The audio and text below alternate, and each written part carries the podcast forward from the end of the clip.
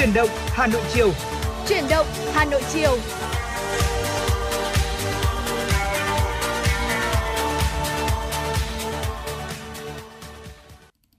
Chào mừng quý vị và các bạn đã đến với chương trình Chuyển động Hà Nội chiều trên tần số ép em chín mươi sáu mê ga héc.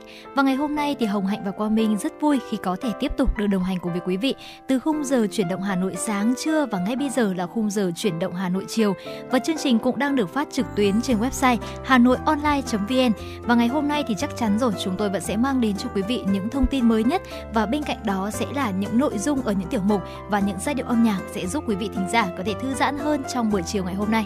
Dạ vâng ạ, một ngày rất là đặc biệt đối với Hồng Hạnh, Quang Minh khi mà hai chúng tôi có cơ hội để đồng hành cùng quý thính giả trong ba khung giờ phát sóng của Chuyển động Hà Nội ngày hôm nay, à, từ buổi sáng đến buổi trưa và bây giờ là buổi chiều.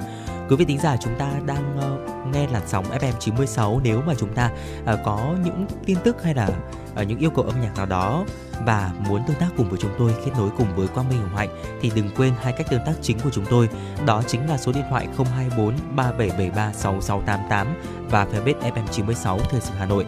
Rất vui để có thể được đồng hành và uh, làm một cái món quà uh, tinh thần gửi đến quý vị thính giả trong một buổi chiều cuối tuần như ngày hôm nay. Và thưa quý vị, chắc chắn là để mở đầu cho Chuyển động Hà Nội chiều thì sẽ là một món quà âm nhạc mà Hồng Hạnh và Quang Minh cũng đã chuẩn bị. Và ngày hôm nay thì chúng tôi muốn gửi đến quý vị món quà âm nhạc đầu tiên, ca khúc Nếu Một Mai Tôi Bay Lên Trời, một sáng tác của Hứa Kim Tuyền và do Trúc Nhân thể hiện. Và ca khúc này thì cũng thay cho lời thay mặt uh, mà ekip muốn gửi tới chương trình. Và Hồng Hạnh cũng mong rằng là với ca khúc cực kỳ nhẹ nhàng này thì sẽ giúp quý vị thính giả có thể thư giãn hơn trong buổi chiều ngày hôm nay. Và với ca khúc này thì đôi phần cũng sẽ gửi tới tất cả những con người mà chúng ta có lẽ là đang cùng một lòng xót thương cho những nạn nhân đã có mặt và cũng đã uh, ở trong vụ hỏa hoạn thực sự rất đau buồn tại số nhà hai mươi chín trên bảy mươi tại Thanh Xuân, Hà Nội. Và mong rằng là với ca khúc này thì giúp quý vị thính giả chúng ta có thể vơi bớt đi được những nỗi đau xót, và bên cạnh đó chúng ta sẽ có thể cùng thanh thản vượt qua những nỗi đau. Và ngay bây giờ xin mời quý vị sẽ cùng thưởng thức ca khúc ngay sau đây.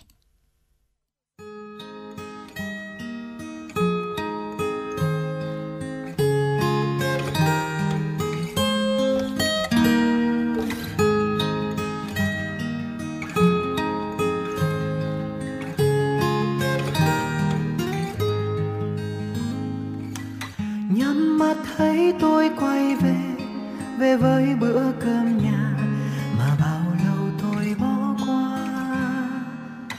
Nhắm mắt thấy ba mẹ ngồi bên đứa em thơ dài, nhìn lại năm tháng qua.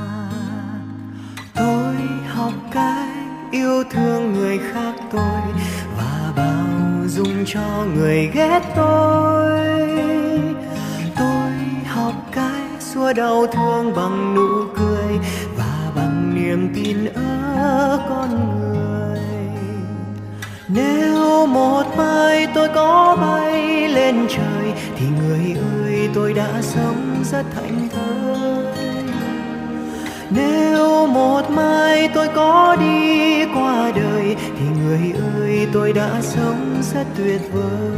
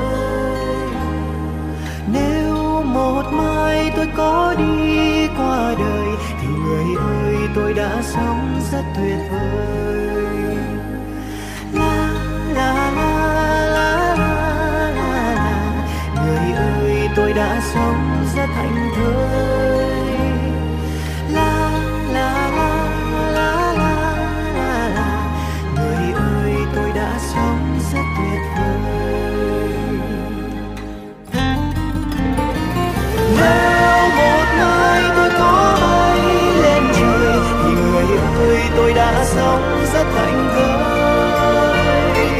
Nếu một mai tôi có đi qua đời thì người yêu tôi tôi đã sống rất tuyệt vời.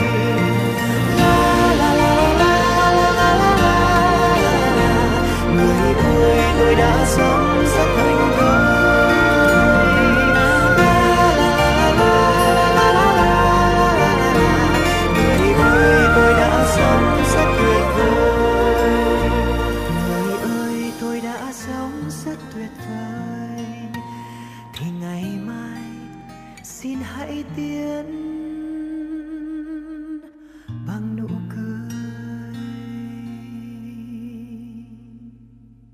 Thông báo về việc tiếp nhận sự ủng hộ tới các nạn nhân bị thiệt hại trong vụ hỏa hoạn tại phường Khương Đình, quận Thanh Xuân, thành phố Hà Nội. Vào đêm ngày mười hai tháng chín năm hai nghìn không trăm hai mươi ba, trên địa bàn phường Khương Đình, quận Thanh Xuân, thành phố Hà Nội đã xảy ra vụ cháy tại số nhà ba mươi bảy, ngách hai mươi chín trên bảy mươi, phố Khương Hạ. Hậu quả làm nhiều người thương vong. Đây là vụ cháy đặc biệt nghiêm trọng xảy ra trên địa bàn thành phố. Để tiếp nhận sự ủng hộ, chia sẻ của các cơ quan, đơn vị, tổ chức doanh nghiệp, nhà hảo tâm đối với các nạn nhân bị thiệt hại được thuận tiện, Ban Thường trực Ủy ban Mặt trận Tổ quốc Việt Nam thành phố thông báo số tài khoản ủng hộ tiếp nhận như sau. một. Ủy ban Mặt trận Tổ quốc Việt Nam thành phố, tên tài khoản Ủy ban Mặt trận Tổ quốc Việt Nam thành phố Hà Nội, Quỹ cứu trợ. Số tài khoản ba bảy sáu một không chín không năm bảy hai sáu không chín một không bốn chín tại Kho bạc Nhà nước Hà Nội. hai. Ủy ban Mặt trận Tổ quốc Việt Nam quận Thanh Xuân, tên tài khoản Ủy ban Mặt trận Tổ quốc quận Thanh Xuân, số tài khoản ba bảy sáu một không chín không năm một một năm tám chín một chín chín chín tại Kho bạc Nhà nước Thanh Xuân. ba. Ủy ban Mặt trận Tổ quốc Việt Nam phường Khương Đình, quận Thanh Xuân, số tài khoản một hai tám không không không một một chín sáu năm bảy tại Ngân hàng Việt Tin Banh. Nội dung chuyển khoản hỗ trợ các nạn nhân trong vụ hỏa hoạn tại phường Khương Đình, quận Thanh Xuân, Hà Nội. Mọi sự ủng hộ của các cơ quan, đơn vị, tổ chức doanh nghiệp, nhà hảo tâm và phương án hỗ trợ sẽ được thông tin trên các phương tiện thông tin đại chúng, đảm bảo công bằng, công khai, đúng mục đích, đúng đối tượng. Trân trọng cảm ơn. Quý thính giả đã quay trở lại với Chuyển động Hà Nội buổi chiều ngày hôm nay. Và vừa rồi thì chúng ta cũng được nghe thông báo về những cách để chúng ta có thể ủng hộ những nạn nhân trong vụ hỏa hoạn xảy ra tại phố Khương Hạ. Còn ngay bây giờ thì xin được gửi đến quý thính giả những tin tức đầu tiên có trong buổi chiều ngày hôm nay. Thưa quý vị, trong khuôn khổ dự Hội chợ Trung Quốc ASEAN và Hội nghị Thượng đỉnh Thương mại và Đầu tư Trung Quốc ASEAN lần thứ hai mươi, sáng nay tại thành phố Nam Ninh, tỉnh Quảng Tây, Thủ tướng Chính phủ Phạm Minh Chính đã tiếp đồng chí Lưu Ninh, Ủy viên Ban Chấp hành Trung ương Đảng Cộng sản Trung Quốc, Bí thư Khu ủy, Chủ nhiệm Ủy ban Thường vụ Đại hội đại biểu nhân dân khu tự trị dân tộc Choang Quảng Tây Trung Quốc. Thủ tướng Chính phủ Phạm Minh Chính bày tỏ vui mừng đến thăm Quảng Tây, dự Hội chợ Trung Quốc ASEAN lần thứ hai mươi, chúc mừng những thành tựu to lớn về cải cách mở cửa, phát triển kinh tế xã hội Quảng Tây đạt được thời gian vừa qua. Tin tưởng khu tự trị sẽ hoàn thành thắng lợi các mục tiêu, nhiệm vụ phát triển kinh tế xã hội, xây dựng Quảng Tây trở thành hành lang quốc tế hướng ra ASEAN. Thủ tướng nhấn mạnh, Quảng Tây là địa phương thể hiện tập trung nhất, sinh động nhất của tình hữu nghị, vừa là đồng chí, vừa là anh em giữa hai đảng, hai nước và nhân dân hai nước Việt Trung. Mong muốn Quảng Tây tiếp tục phát huy vai trò tiên phong, mở đường trong thúc đẩy giao lưu, hợp tác thực chất giữa hai nước. Bí thư Quảng Tây Lưu Ninh bày tỏ trân trọng tình cảm tốt đẹp của Tổng Bí thư Nguyễn Phú Trọng và các đồng chí lãnh đạo Việt Nam đối với Quảng Tây, khẳng định Quảng Tây luôn coi trọng hàng đầu quan hệ hữu nghị, hợp tác với các địa phương Việt Nam. Bí thư Quảng Tây Lưu Ninh khẳng định Đảng bộ, chính quyền và nhân dân Quảng Tây sẽ thực hiện tốt nhận thức chung của lãnh đạo cấp cao hai đảng, hai nước, mở rộng và làm sâu sắc giao lưu hữu nghị với các địa phương Việt Nam. Thưa quý vị, trước những thiệt hại do mưa lũ gây ra tại tỉnh Lào Cai, sáng nay thay mặt Thành ủy, Hội đồng Nhân dân, Ủy ban Nhân dân, Ủy ban Mặt trận Tổ quốc Việt Nam thành phố Hà Nội, Ủy viên Bộ Chính trị, Trưởng đoàn đại biểu Quốc hội thành phố Hà Nội Đinh Tiến Dũng đã gửi thư thăm hỏi tới Đảng bộ, chính quyền, nhân dân tỉnh Lào Cai. Nội dung thư nêu, những ngày vừa qua trên địa bàn tỉnh Lào Cai đã xảy ra mưa lũ nghiêm trọng, làm nhiều người chết, bị thương và mất tích, gây thiệt hại lớn về người, tài sản, ảnh hưởng nghiêm trọng đến sản xuất và đời sống của nhân dân. Đảng bộ, chính quyền và nhân dân thành phố Hà Nội xin bày tỏ sự chia sẻ sâu sắc trước những mất mát đau thương với Đảng bộ, chính quyền và nhân dân tỉnh Lào Cai. Xin gửi lời chia buồn sâu sắc đến các gia đình có người thân bị nạn. Với trách nhiệm và tinh thần Hà Nội vì cả nước, cùng cả nước, Đảng bộ, chính quyền và nhân dân thành phố Hà Nội xin gửi đến Đảng bộ, chính quyền và nhân dân tỉnh Lào Cai số tiền ba trăm triệu đồng thông qua quỹ cứu trợ của tỉnh để chung tay góp phần khắc phục hậu quả bão lũ, ổn định đời sống của người dân. Với truyền thống đoàn kết, tương thân, tương ái, Đảng bộ, chính quyền và nhân dân tỉnh Lào Cai sẽ sớm vượt qua khó khăn, nhanh chóng khắc phục hậu quả do bão lũ gây ra, sớm ổn định cuộc sống nhân dân. Sáng nay, thay mặt Thành ủy, Hội đồng Nhân dân, Ủy ban Nhân dân, Ủy ban Mặt trận Tổ quốc Việt Nam thành phố Hà Nội, Ủy viên Ban Thường vụ Thành ủy, Trưởng Ban Tuyên giáo Thành ủy Hà Nội Nguyễn Doãn Toàn dự lễ viếng hai mẹ con chị Đinh Thị Hương Giang, sinh năm một nghìn chín trăm tám mươi hai và Phạm Tuệ Nhi, sinh năm hai nghìn không trăm mười chín, tử vong trong vụ cháy chung cư mini tại phường Khương Đình, quận Thanh Xuân. Lễ tang hai mẹ con chị Đinh Thị Hương Giang tổ chức tại nhà tang lễ Bệnh viện Đa khoa Hà Đông. Đại diện các sở ban ngành của thành phố, lãnh đạo quận Thanh Xuân cùng đến viếng, chia sẻ mất mát với gia đình. Tại lễ viếng, Trưởng Ban Tuyên giáo Thành ủy Nguyễn Doãn Toàn và các thành viên trong đoàn bày tỏ niềm xúc động, thương tiếc trước sự ra đi của chị Đinh Thị Hương Giang cùng con nhỏ. Đồng chí Nguyễn Doãn Toàn cho biết, các cấp ủy, chính quyền địa phương luôn đồng hành sát sao, dành mức hỗ trợ cao nhất, lo toan đầy đủ, chu đáo cho các nạn nhân vụ cháy chung cư mini. Cơ quan chức năng của thành phố đã và đang triển khai các phương án hỗ trợ, giải quyết những khó khăn trước mắt một cách kịp thời để người bị ảnh hưởng bởi vụ cháy vơi bớt khó khăn và vất vả. Thưa quý vị, với tinh thần tương thân tương ái, hôm qua tại Hội nghị tập huấn nghiệp vụ công tác công đoàn cho các chủ tịch công đoàn cơ sở trực thuộc nhiệm kỳ hai nghìn không trăm hai mươi ba đến hai nghìn không trăm hai mươi tám, Công đoàn Y tế Việt Nam đã phát động các cán bộ y tế có lòng hảo tâm chia sẻ khó khăn với hai gia đình nạn nhân là đồng nghiệp gặp nạn trong vụ cháy chung cư mini. Ngay tại buổi tập huấn, Công đoàn Y tế Việt Nam đã phát động đoàn viên, công nhân viên chức, người lao động trong ngành chia sẻ khó khăn với hai gia đình nạn nhân nêu trên với số tiền gần mười tám triệu đồng. Đồng thời, Công đoàn Y tế Việt Nam đã huy động đoàn viên cơ quan Công đoàn Y tế Việt Nam quyên góp được hai phẩy ba triệu đồng. Ban tổ chức đã hỗ trợ gia đình mỗi đoàn viên gặp nạn mười triệu đồng. Đây là tấm lòng của các đồng nghiệp gửi tới gia đình các nạn nhân và mong muốn phần nào có thể sẻ chia nỗi đau mất mát to lớn này. Thưa quý vị, vừa rồi cũng chính là một số những thông tin đầu tiên mà chúng tôi gửi đến quý vị trong buổi chiều ngày hôm nay. Và ngay bây giờ thì xin mời quý vị, chúng ta sẽ cùng quay trở lại với những giai điệu âm nhạc. Và ngay bây giờ thì chúng tôi cũng đã có nhận được một yêu cầu âm nhạc đến từ một quý vị thính giả có tương tác với chúng tôi qua số điện thoại không hai bốn ba bảy bảy ba sáu sáu tám tám với một ca khúc của ca sĩ Lê Cát Trọng Lý. Và ngay bây giờ xin mời quý vị sẽ cùng thưởng thức ca khúc Nhiều Người Ôm Giấc Mơ được thể hiện bởi nữ ca sĩ.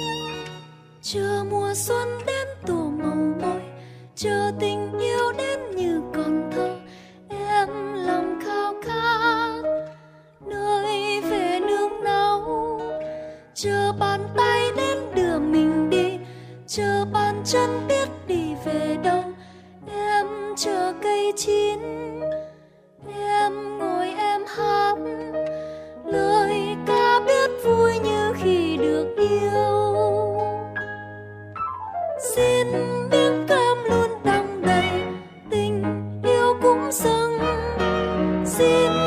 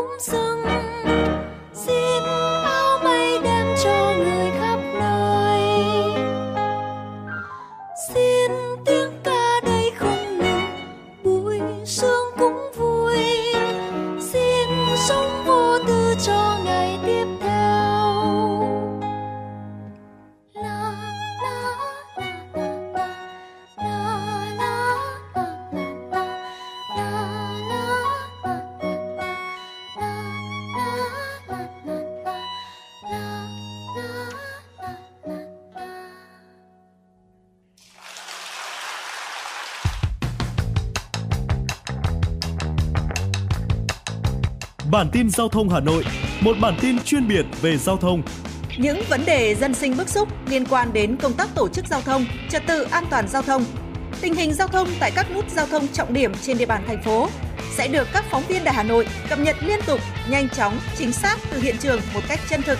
Cùng với đó là những ý kiến phân tích, đánh giá khách quan đa chiều của các chuyên gia, các nhà quản lý trong lĩnh vực an toàn giao thông và đô thị. Bản tin giao thông Hà Nội, kênh thông tin hữu hiệu kết nối người dân với cơ quan quản lý, lực lượng chức năng. Phát sóng mười bảy giờ hàng ngày trên kênh một truyền hình Hà Nội. Mời quý vị và các bạn đón xem.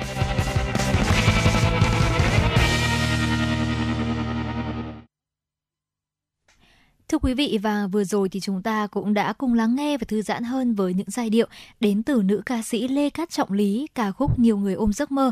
Và ngay bây giờ thì chúng ta sẽ cùng quay trở lại với một tiểu mục quen thuộc, tiểu mục Cà Phê Chiều thưa quý vị.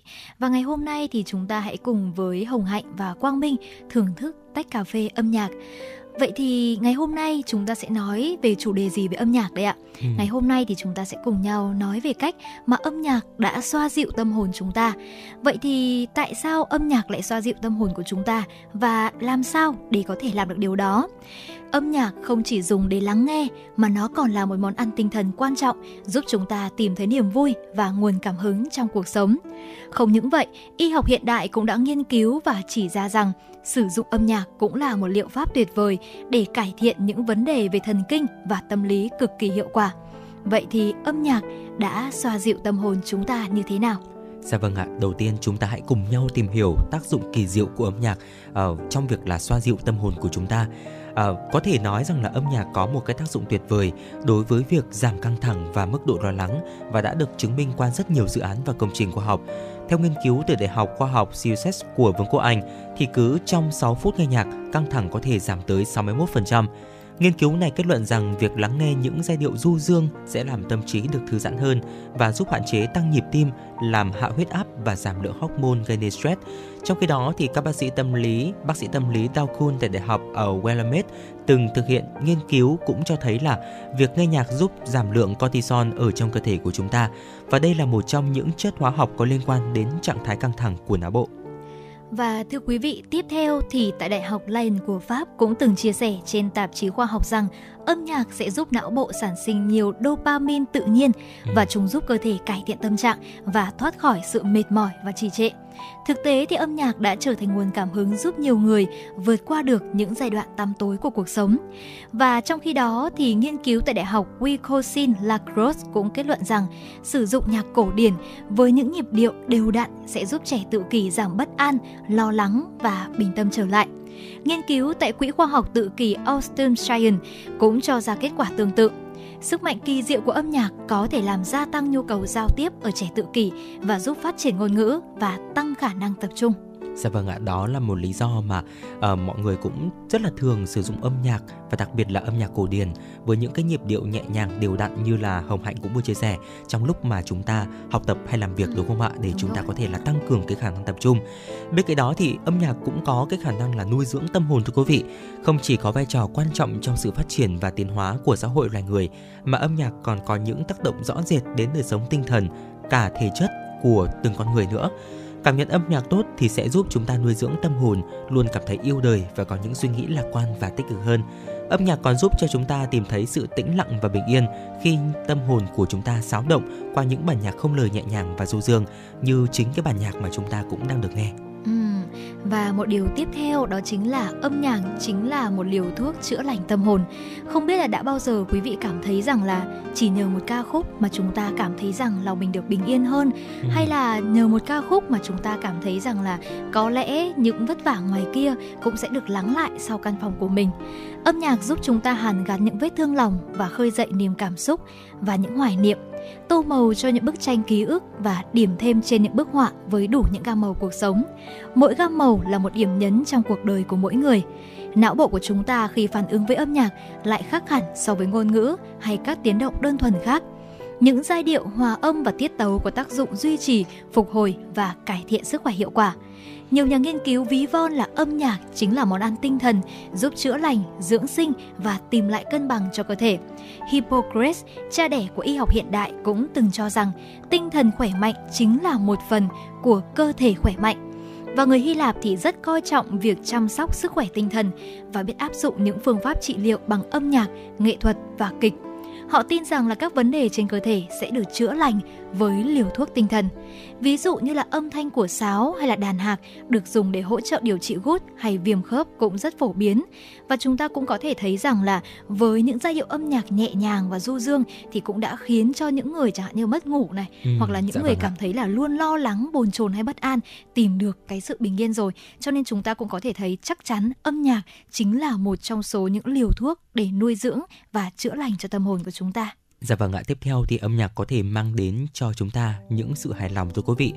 Trải nghiệm âm nhạc sẽ giúp giải phóng những chất dẫn truyền thần kinh dopamine, chất hóa học trong não chịu trách nhiệm chính cho việc là mang lại cảm giác khoái cảm, vui sướng và sự hài lòng. Đôi khi thì chúng ta yêu thích một bài hát nào đó không phải là vì bài hát đó được trau chuốt hoa mỹ về ngôn từ mà là mà bởi vì là chúng ta yêu chính những giai điệu, những cảm giác và những cái cảm xúc bình yên mà bài hát đó mang lại. Một lần được thấu hiểu và vạn lần được cảm thông, dường như là âm nhạc có thể là hiểu hết những câu chuyện của cuộc đời chúng ta mà đôi khi là chẳng cần phải kể. Chỉ cần tìm được đúng những cái giai điệu mà khi đó con tim và âm nhạc sẽ hòa chung vào một nhịp, hòa quyện và thấu hiểu lẫn nhau.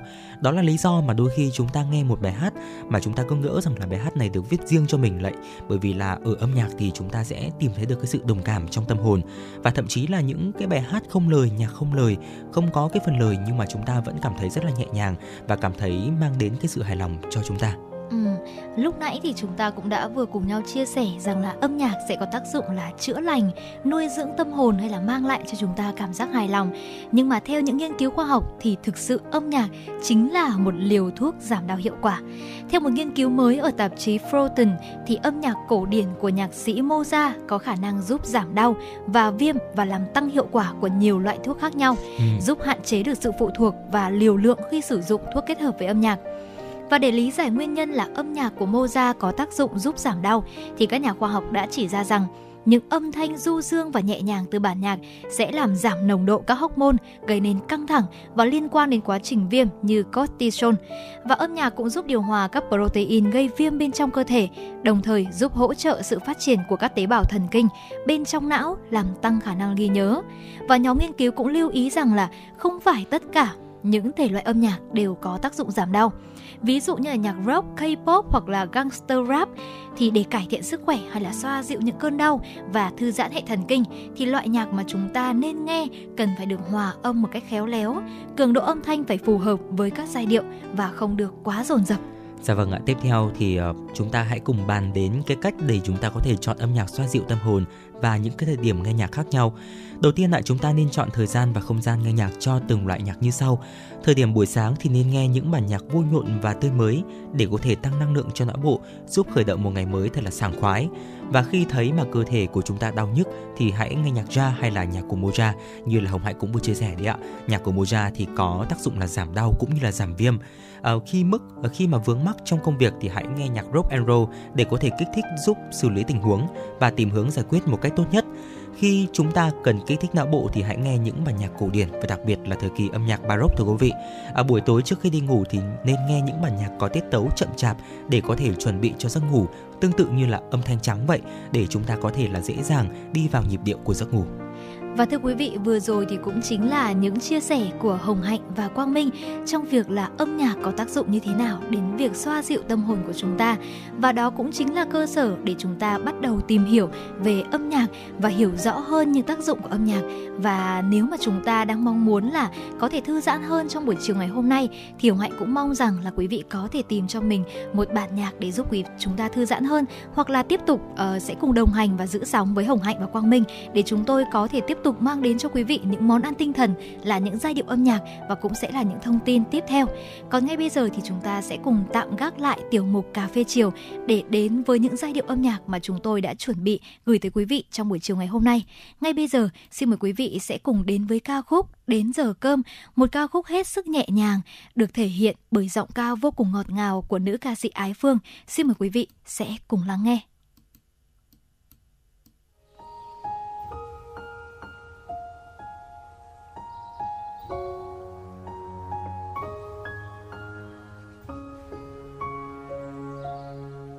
Thổi cơm, em luộc rau, đem thịt kho với cá.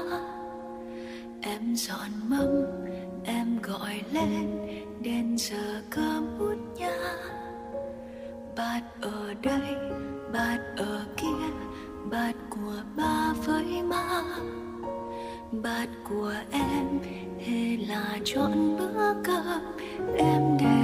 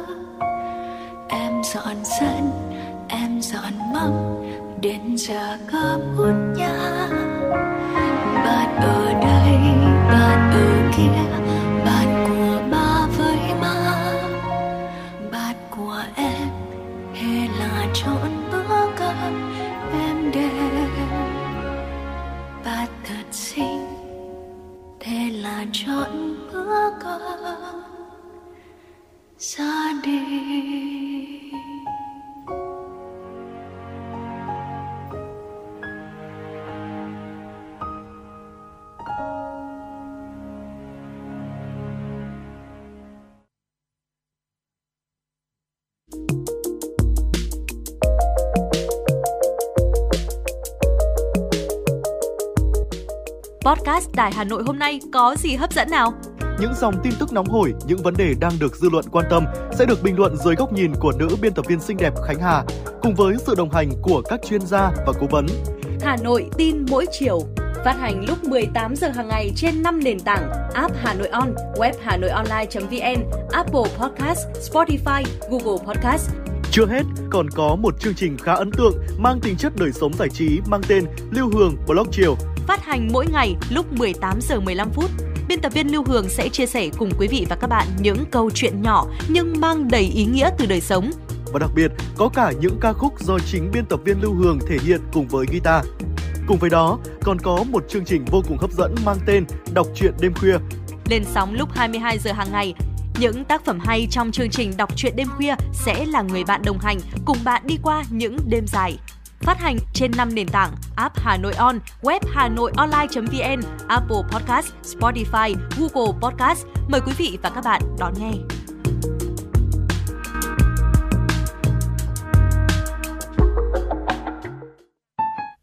Xin được quay trở lại với những tin tức quốc tế đáng quan tâm. Thưa quý vị, chính phủ Ba Lan, Slovakia và Hungary sẽ áp đặt các hạn chế riêng của họ đối với nhập khẩu ngũ cốc của Ukraine sau khi Ủy ban châu Âu quyết định không gia hạn thêm lệnh cấm ảnh hưởng đến năm nước láng giềng e u của Ukraine.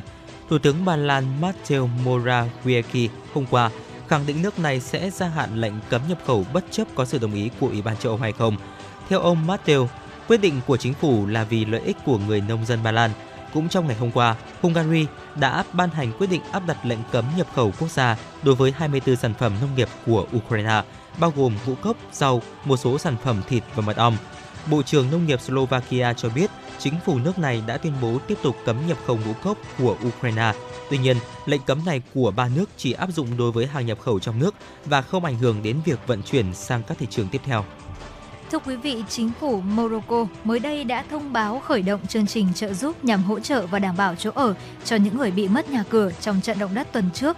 Theo chương trình, những người bị mất nhà cửa sẽ được cung cấp nơi trú ẩn tạm thời tại các cơ sở được thiết kế có thể chống chịu thời tiết xấu và giá lạnh, hoặc tại các địa điểm được trang bị tất cả các tiện ích sinh hoạt cần thiết.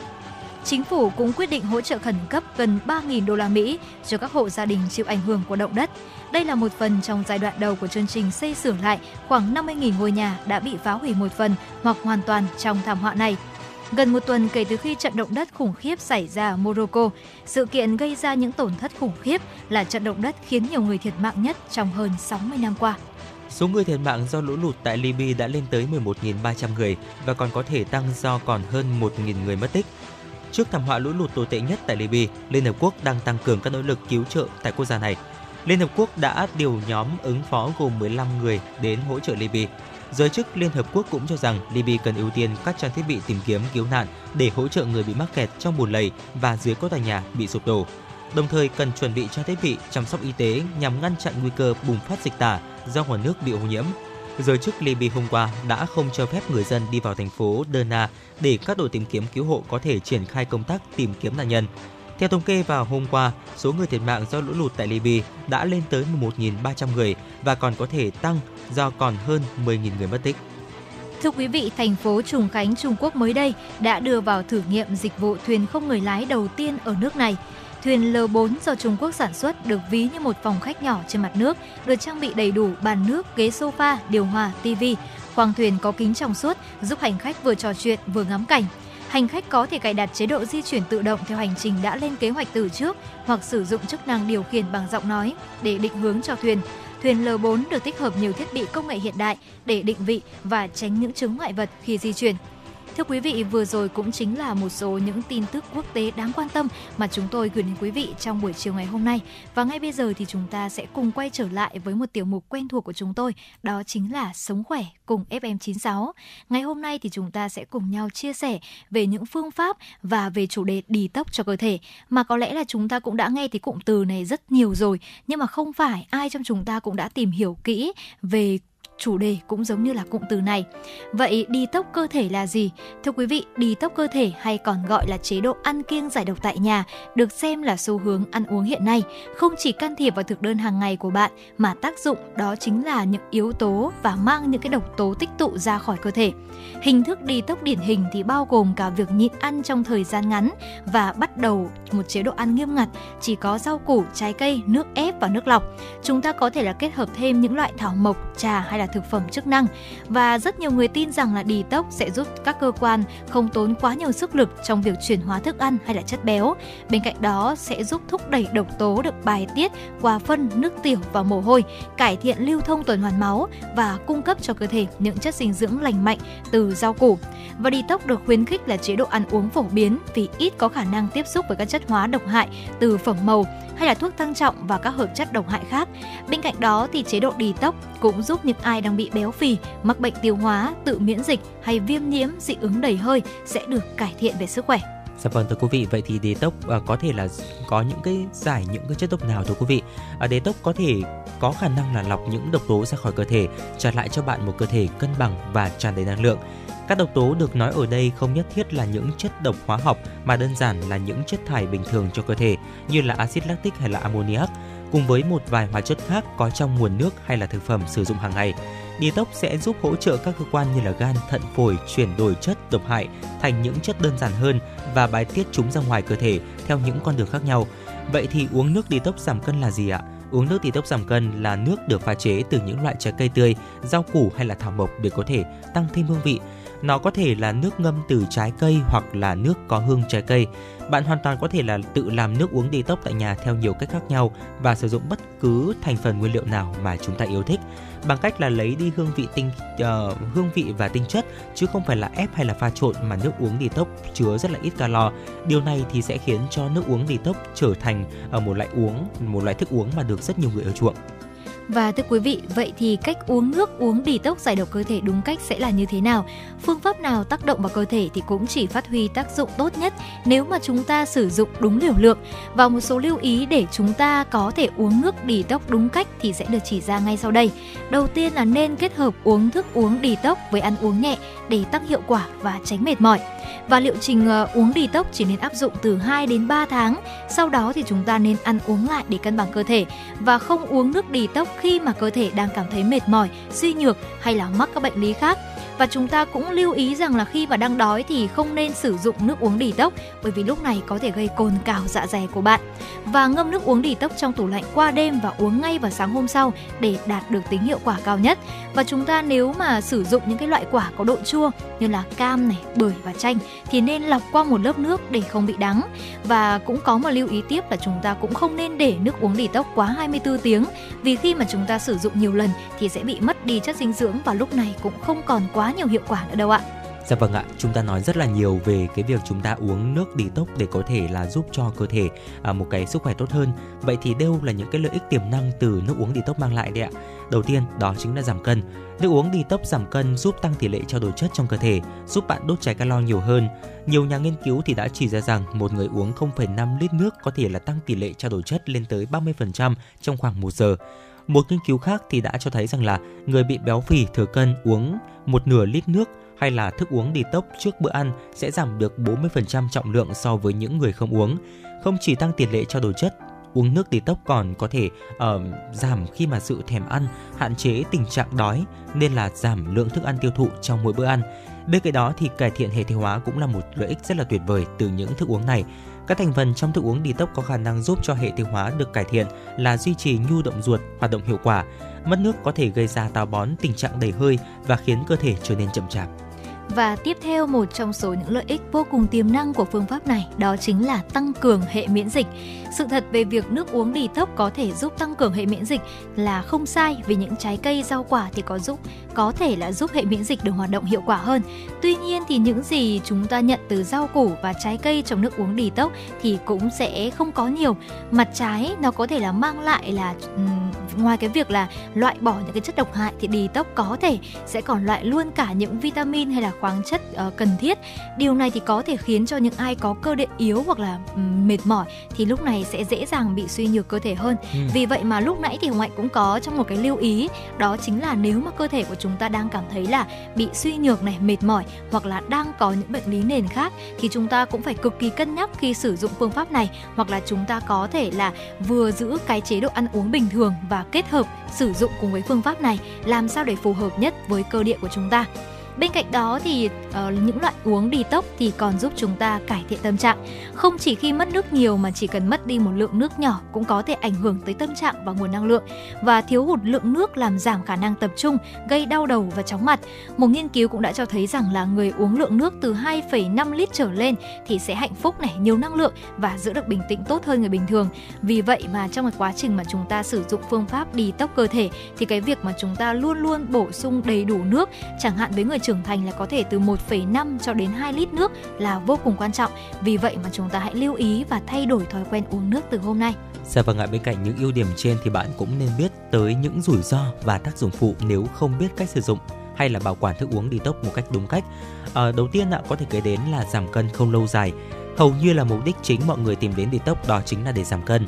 Do việc thiếu hụt về chất lỏng và cáp quá nhiều nên là cân nặng thường sẽ giảm sút đáng kể. Ngoài cân nặng thì bạn cũng thấy là chỉ số B M I của chúng ta, tỷ lệ chất béo, số đo những vòng các vòng của chúng ta giảm sút nhanh chóng. Tuy nhiên thì việc giảm cân bằng hình thức này không dài lâu và sẽ gây tăng cân khi mà chúng ta dừng detox. Bên cạnh đó thì sẽ có thể là khiến cho tinh thần của chúng ta căng thẳng đấy ạ. Nếu muốn áp dụng phương pháp detox giải độc tại nhà cho cơ thể thành công, đòi hỏi chúng ta phải rất kiên trì để có thể áp dụng một cách dài lâu. À, vì thế nên là một tác dụng phụ của detox đó chính là tăng hormone gây căng thẳng.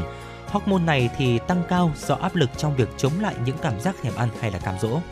Và tiếp đến đó chính là việc mà chúng ta có thể mất đi calories nghiêm trọng. Nhịn ăn trong chế độ ăn kiêng giải độc detox thì có thể dẫn đến việc mất đi lượng calories cần thiết nhanh chóng và gây ra mệt mỏi, khó chịu và thậm chí là hôi miệng thưa quý vị.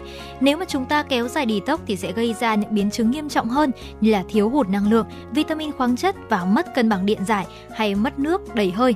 Vậy thì uh, bây giờ chúng ta đều cảm thấy rằng là mỗi phương pháp thì sẽ có cả những ưu điểm và có cả những khuyết điểm ừ. nếu mà chúng ta sử dụng không đúng cách. Vậy thì những cách detox nào đối với cơ thể là hiệu quả nhất mà lại đơn giản nhất mà chúng ta có thể làm ngay? Đầu tiên thì đó chính là hạn chế uống rượu và caffeine. Đồ uống chứa nhiều caffeine như trà này hay là cà phê cùng với những loại rượu bia gây hại thì nhiều thì chắc chắn là sẽ gây hại nhiều hơn là tốt cho sức khỏe. Và những cơ quan y tế thì cũng khuyến cáo là phụ nữ chỉ nên dùng một ly rượu trên ngày và đối với nam giới thì chỉ là hai ly nhỏ thôi. Vì vậy và với những cái đồ uống như là đồ uống rượu này hay caffeine thì chúng ta cũng nên hạn chế ngay từ bây giờ. Dạ vâng ạ, tiếp theo đó chính là ngủ đủ giấc thưa quý vị. Ngủ đủ giấc để detox giải độc cơ thể là một điều vô cùng quan trọng. Ngoài việc đóng vai trò quan trọng trong việc detox giải độc cơ thể, ngủ đủ giấc giúp tâm trí và tinh thần được minh mẫn hơn. Rất nhiều người xem thường giấc ngủ của chúng ta và thường có thói quen ngủ không đúng giờ và đúng giấc. Thế nhưng thì ít ai biết rằng bộ não có xu hướng giải độc và nạp lại năng lượng trong khi mà chúng ta ngủ. Nếu bạn thiếu ngủ thì cơ thể sẽ không có thời gian để có thể à, thực hiện được những chức năng đó. Vì vậy chất độc có thể tích tụ và ảnh hưởng lâu dài tới sức khỏe, gây ra các bệnh như là huyết áp cao, bệnh tim, tiểu đường và béo phì. Vì vậy chúng ta hãy thay đổi thói quen sinh hoạt để giúp giấc ngủ ngon hơn, hạn chế để các thiết bị điện tử gần giường nằm để cải thiện giấc ngủ của chúng ta. Và tiếp đến thì chắc chắn rồi, phương pháp mà như Hồng Hạnh cũng đã nêu trên đó chính là uống nhiều nước để giúp detox cơ thể. Thay vì chúng ta cần phải phân vân quá nhiều là lựa chọn những loại uống nước uống detox nào thì chỉ cần những cốc nước lọc hàng ngày thôi đã là một trong số những phương pháp để giúp chúng ta có thể thanh lọc cơ thể rất là hiệu quả rồi.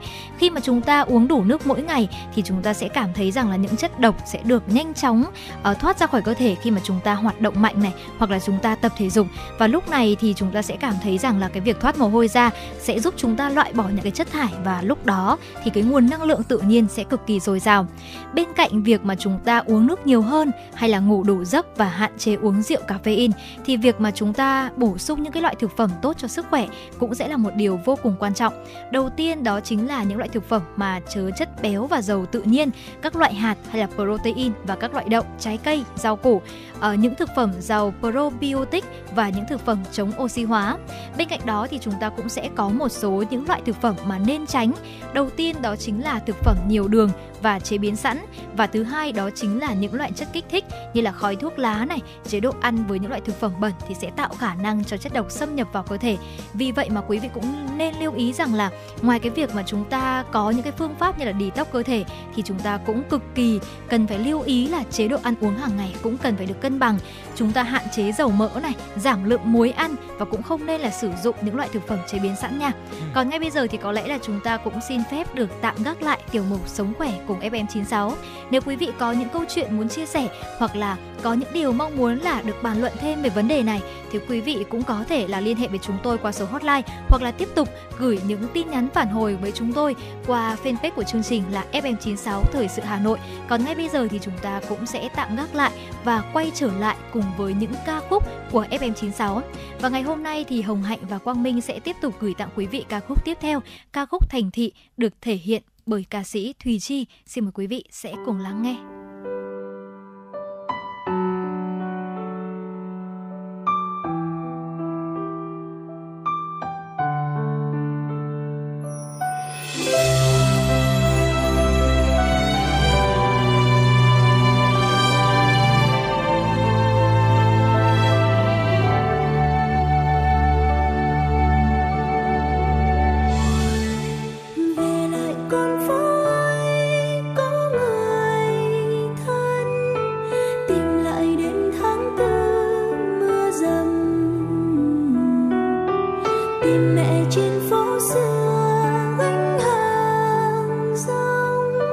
Nơi tuổi thơ nghèo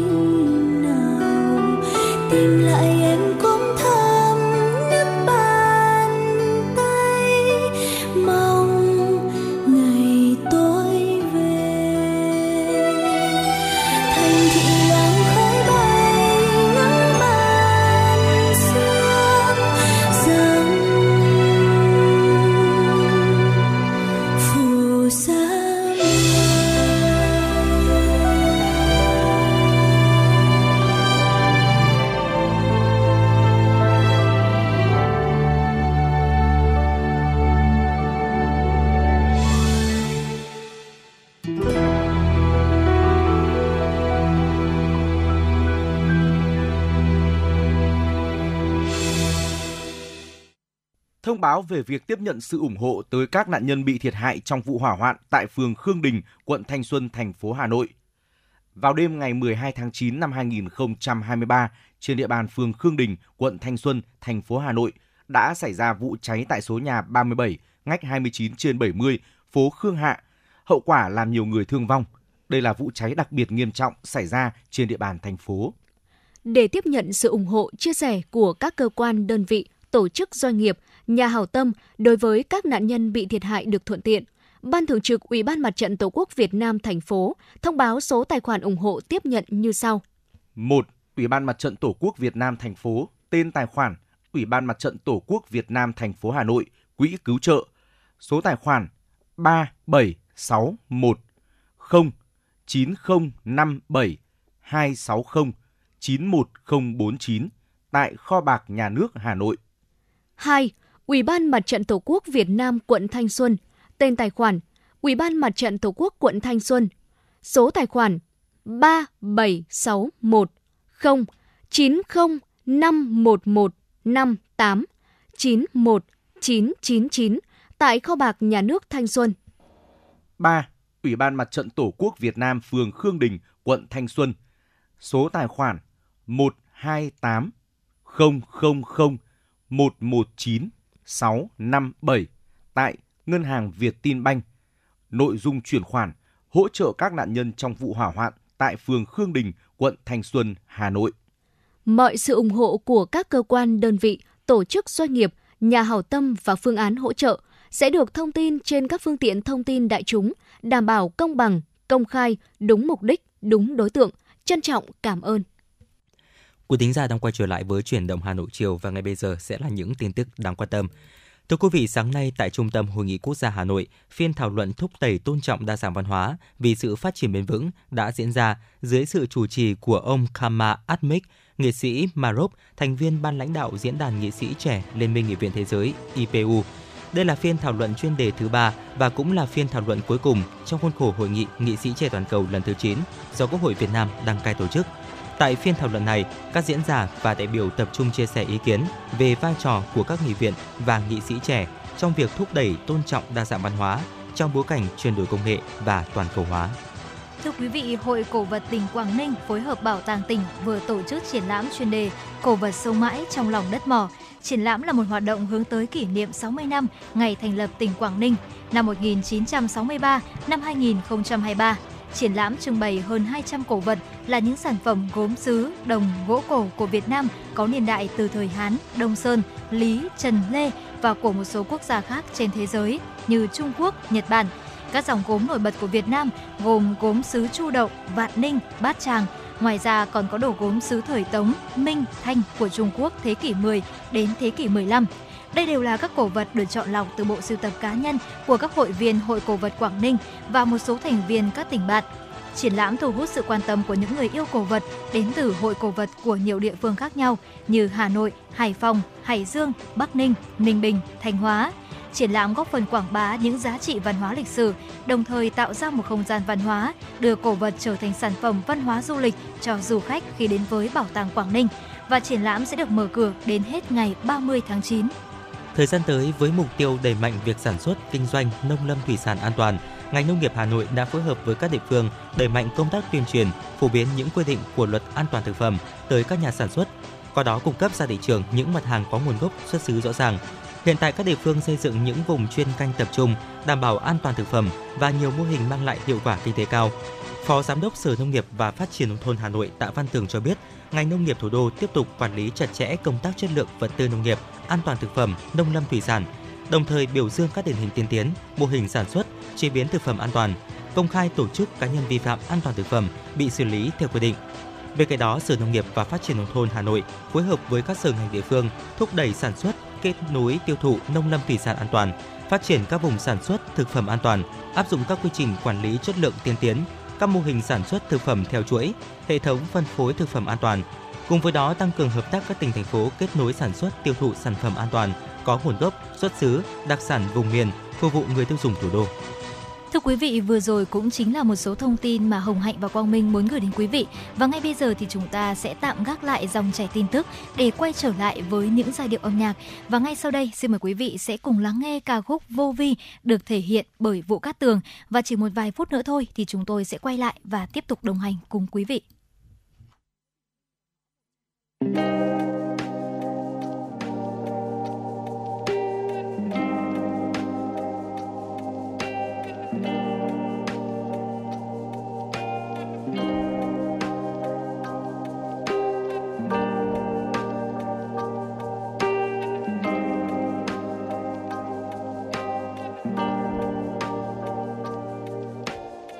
Qua hết năm tháng phiêu lãng chu du trên đời thanh thang, lòng mới thấy chân quy một lối về cõi nguồn xưa. Có qua hết lúc trắng tay đắng cây ta mới nhận ra nhau. Âu là người chỉ khi kẻ chỉ ly chỉ biết cúi đầu. Vạn vật trên thế gian muôn vàn. Gửi đến người một đời bao dòng nhưng đang nâng niu. Người rời đi chẳng ham vinh quang, như một điều tất yêu chọn cho đi khi ta có rất nhiều. Vì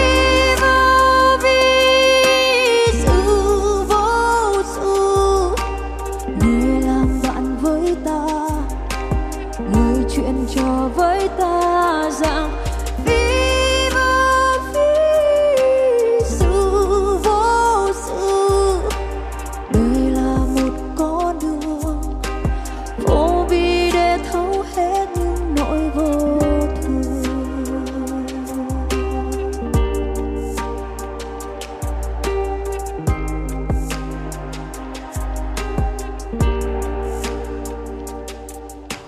Nước chảy một dòng nông sâu tĩnh lặng, đâu phân tranh nơi cao lối thao.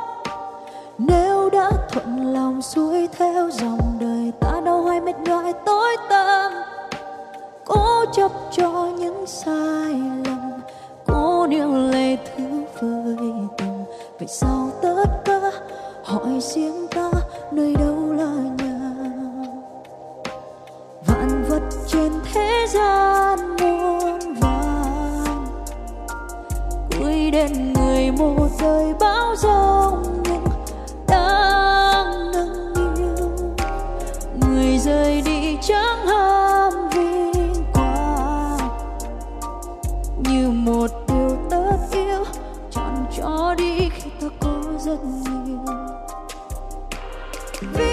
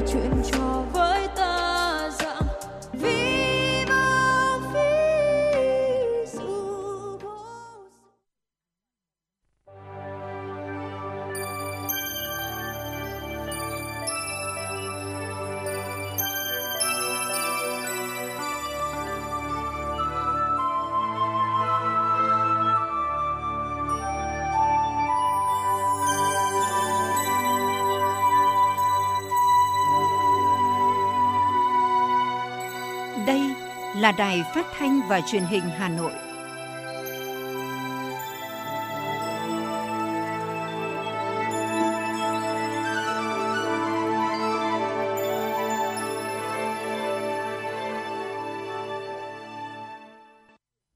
Quý vị và các bạn thân mến, bây giờ là khung giờ dành cho chương trình Chuyển động Hà Nội chiều. Chương trình đang được phát sóng trực tiếp trên kênh ép em Tin tức Hà Nội, tần số ép em chín mươi sáu mê ga héc của Đài Phát thanh và Truyền hình Hà Nội. Chương trình cũng đang được phát sóng trực tuyến trên trang web hanoionline chấm vê en. Ngay bây giờ, Quang Minh và Hồng Hạnh xin được tiếp tục cập nhật đến quý thính giả những tin tức đáng quan tâm.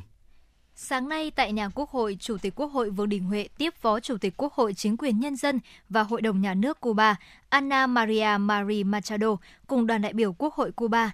Chủ tịch Quốc hội Vương Đình Huệ nhiệt liệt hoan nghênh Phó Chủ tịch Quốc hội Cuba, Anna Maria Mari Machado và đoàn đại biểu Quốc hội Cuba sang thăm Việt Nam, tham dự hội nghị nghị sĩ trẻ toàn cầu. Chuyến thăm có ý nghĩa rất đặc biệt trong dịp hai nước kỷ niệm năm mươi năm chuyến thăm của Chủ tịch Fidel Castro đến vùng giải phóng miền Nam Việt Nam tại tỉnh Quảng Trị. Việc Phó Chủ tịch Quốc hội Cuba dẫn đầu đoàn đại biểu tham dự hội nghị nghị sĩ trẻ toàn cầu lần thứ chín thể hiện sự ủng hộ mạnh mẽ của Quốc hội Cuba với Việt Nam nói chung, Quốc hội Việt Nam nói riêng. Chủ tịch Quốc hội khẳng định quan điểm Việt Nam luôn ủng hộ Cuba, kêu gọi chấm dứt chính sách bao vây, cấm vận Cuba. Cá nhân Chủ tịch Quốc hội và Quốc hội Việt Nam luôn ủng hộ mạnh mẽ việc Quốc hội Cuba trở thành quan sát viên của a i pi a, hỗ trợ Cuba tăng cường quan hệ với khu vực ASEAN. Tại Đại hội đồng a i pi a bốn mươi bốn tại Jakarta, Indonesia vừa qua, Quốc hội Cuba đã trở thành quan sát viên của a i pi a. Chủ tịch Quốc hội Vương Đình Huệ bày tỏ tin tưởng việc trao đổi kinh nghiệm giữa Quốc hội Việt Nam và Quốc hội Cuba sẽ ngày càng thực chất và hiệu quả hơn. Chiều qua, tại Trường Đại học Sư phạm Hà Nội hai, Hội Sinh viên Việt Nam thành phố Hà Nội tổ chức diễn đàn với chủ đề Bồi đắp lý tưởng khơi dậy khát vọng cống hiến trong sinh viên thủ đô. Diễn đàn nằm trong khuôn khổ các hoạt động chào mừng hướng tới Đại hội đại biểu Hội Sinh viên Việt Nam thành phố Hà Nội lần thứ tám, nhiệm kỳ hai nghìn không trăm hai mươi ba đến hai nghìn không trăm hai mươi tám. Tham dự diễn đàn có các đại biểu trung ương, thành phố, đại diện lãnh đạo các đơn vị, thường trực Hội Sinh viên Việt Nam thành phố Hà Nội cùng hơn một trăm năm mươi đại biểu chính thức dự Đại hội Hội Sinh viên thành phố lần thứ tám, nhiệm kỳ hai nghìn không trăm hai mươi ba đến hai nghìn không trăm hai mươi tám và hai trăm sinh viên ưu tú Trường Đại học Sư phạm Hà Nội hai. Tại diễn đàn, các đại biểu đã thảo luận, phân tích, đánh giá về tình hình sinh viên trong thời gian vừa qua, dự báo tình hình sinh viên và những vấn đề về chính trị, đạo đức, lối sống, ý thức chấp hành pháp luật, giáo dục đạo đức cách mạng, khơi dậy khát vọng cống hiến trong sinh viên thủ đô. Thưa quý vị, chương trình đánh giá đường bộ quốc tế I R A P cho biết đã nhận được khoản tài trợ trị giá hai triệu đô la Mỹ và có sự hỗ trợ từ bộ phận thiện nguyện của Google. Chương trình sử dụng trí tuệ nhân tạo A I, hình ảnh vệ tinh và hình ảnh chế độ xem phố để phát hiện rủi ro an toàn đường bộ, kỳ vọng mang đến cho trẻ em một hành trình đến trường an toàn hơn. Với tư cách là một tổ chức thiện nguyện, tầm nhìn của I R A P hướng tới một thế giới không còn những cung đường có nguy cơ cao cho tất cả mọi người tham gia giao thông. Sử dụng A I, hình ảnh vệ tinh và hình ảnh chế độ xem phố để phát hiện rủi ro an toàn đường bộ. I R A P cùng với các đối tác như Quỹ A I P, Quỹ Phòng chống thương vong châu Á, Anditi và Đại học Zagreb sẽ cung cấp đánh giá xếp hạng sao trên toàn quốc về cơ sở hạ tầng đường bộ chung quanh trường học ở Việt Nam và hỗ trợ nâng cấp tại các trường có nguy cơ cao nhất. Theo đánh giá của các chuyên gia về an toàn giao thông, tai nạn giao thông đường bộ là nguyên nhân hàng đầu gây tử vong ở trẻ em và thanh thiếu niên trên toàn thế giới. Mỗi ngày trên thế giới có hơn một trăm nghìn người thiệt mạng hoặc bị thương tật suốt đời do tai nạn giao thông đường bộ. Để giải quyết vấn đề này, mục tiêu phát triển bền vững ba chấm sáu của Liên Hợp Quốc phấn đấu giảm một nửa số ca tử vong và thương tích trên đường vào năm hai nghìn không trăm ba mươi. Các quốc gia thành viên đã đồng ý về những mục tiêu tự nguyện cải thiện an toàn cơ sở hạ tầng đường bộ theo tiêu chuẩn toàn cầu I R A P ba sao trở lên.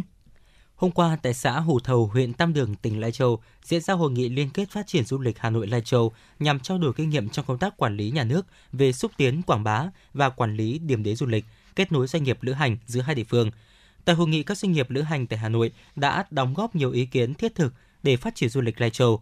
Theo Giám đốc Kinh doanh công ty I A C Travel Nguyễn Thị Minh Thúy, nhiều doanh nghiệp lữ hành ở Hà Nội rất thiếu thông tin về Lai Châu nên không thể xây dựng sản phẩm, kết nối tu tuyến. Vì thế, cần tăng cường sự liên kết hợp tác với Hà Nội để đẩy mạnh công tác xúc tiến quảng bá nhằm lan tỏa hình ảnh Lai Châu đến du khách nhiều hơn nữa. Tại hội nghị, đại diện cho hơn một nghìn doanh nghiệp lữ hành của cả nước, Phó Chủ tịch Câu lạc bộ Lữ hành UNESCO Hà Nội Nguyễn Tuấn Anh cam kết sẽ thành lập các liên minh cùng xây dựng sản phẩm, kết nối tour tuyến để sớm đưa khách đến Lai Châu trong thời gian tới. Hội nghị liên kết phát triển du lịch Hà Nội Lai Châu nằm trong khuôn khổ chương trình khảo sát Hội nghị liên kết phát triển du lịch Hà Nội Lai Châu Lào Cai năm hai nghìn không trăm hai mươi ba diễn ra từ ngày mười ba đến ngày mười sáu tháng chín do Sở Du lịch Hà Nội phối hợp với Sở Văn hóa Thể thao Du lịch Lai Châu, Sở Du lịch Lào Cai tổ chức. Theo bạn, thứ gì tạo nên sự tự tin cho chúng ta khi nói chuyện? Cách ăn nói hay là ngôn ngữ cơ thể?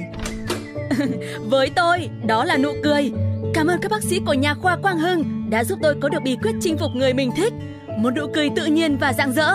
Thật chẳng ngờ, nhà khoa Quang Hưng đã giúp tôi hoàn thiện mình, trở nên tự tin hơn mỗi khi giao tiếp với đối tác, khách hàng với một nụ cười đầy rạng rỡ và thu hút. Nhà khoa Quang Hưng đã tiếp thêm tự tin cho những nụ cười thêm tươi. Sứ mệnh tiếp thêm tự tin cho nụ cười. Nhà khoa Quang Hưng tin cậy điểm mười, thay đổi bản thân, nâng tầm giá trị mỗi người. Tới ngay nhà khoa Quang Hưng đây, tư vấn, chăm sóc tận tình. Y bác sĩ chuyên môn cao, thấu hiểu tâm tình, thiết bị hiện đại, phục vụ hết mình. Tới ngay nhà khoa Quang Hưng để tự tin là chính mình. Hiện nay, nhà khoa Quang Hưng đang có chương trình thăm khám và điều trị miễn phí các bệnh răng miệng cho trẻ em dưới mười hai tuổi.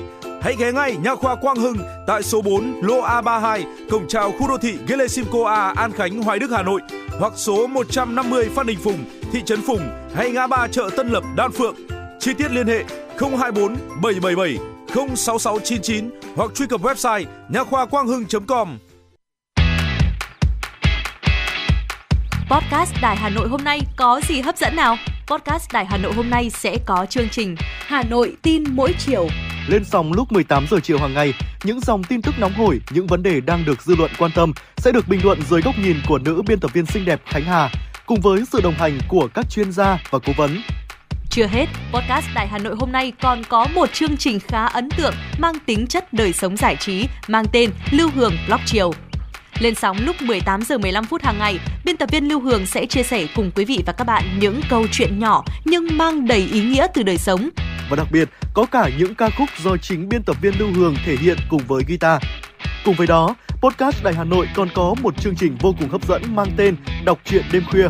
Lên sóng lúc hai mươi hai giờ hàng ngày, những tác phẩm hay trong chương trình Đọc truyện đêm khuya sẽ là người bạn đồng hành, cùng bạn đi qua những đêm dài.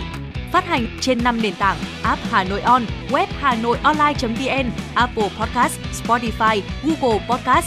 Mời quý vị và các bạn đón nghe. Podcast Đài Hà Nội, nghe mọi nơi, khơi nguồn cảm xúc.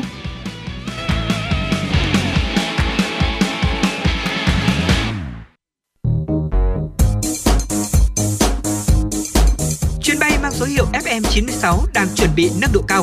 Quý khách hãy thắt dây an toàn, sẵn sàng trải nghiệm những cung bậc cảm xúc cùng ép em chín sáu.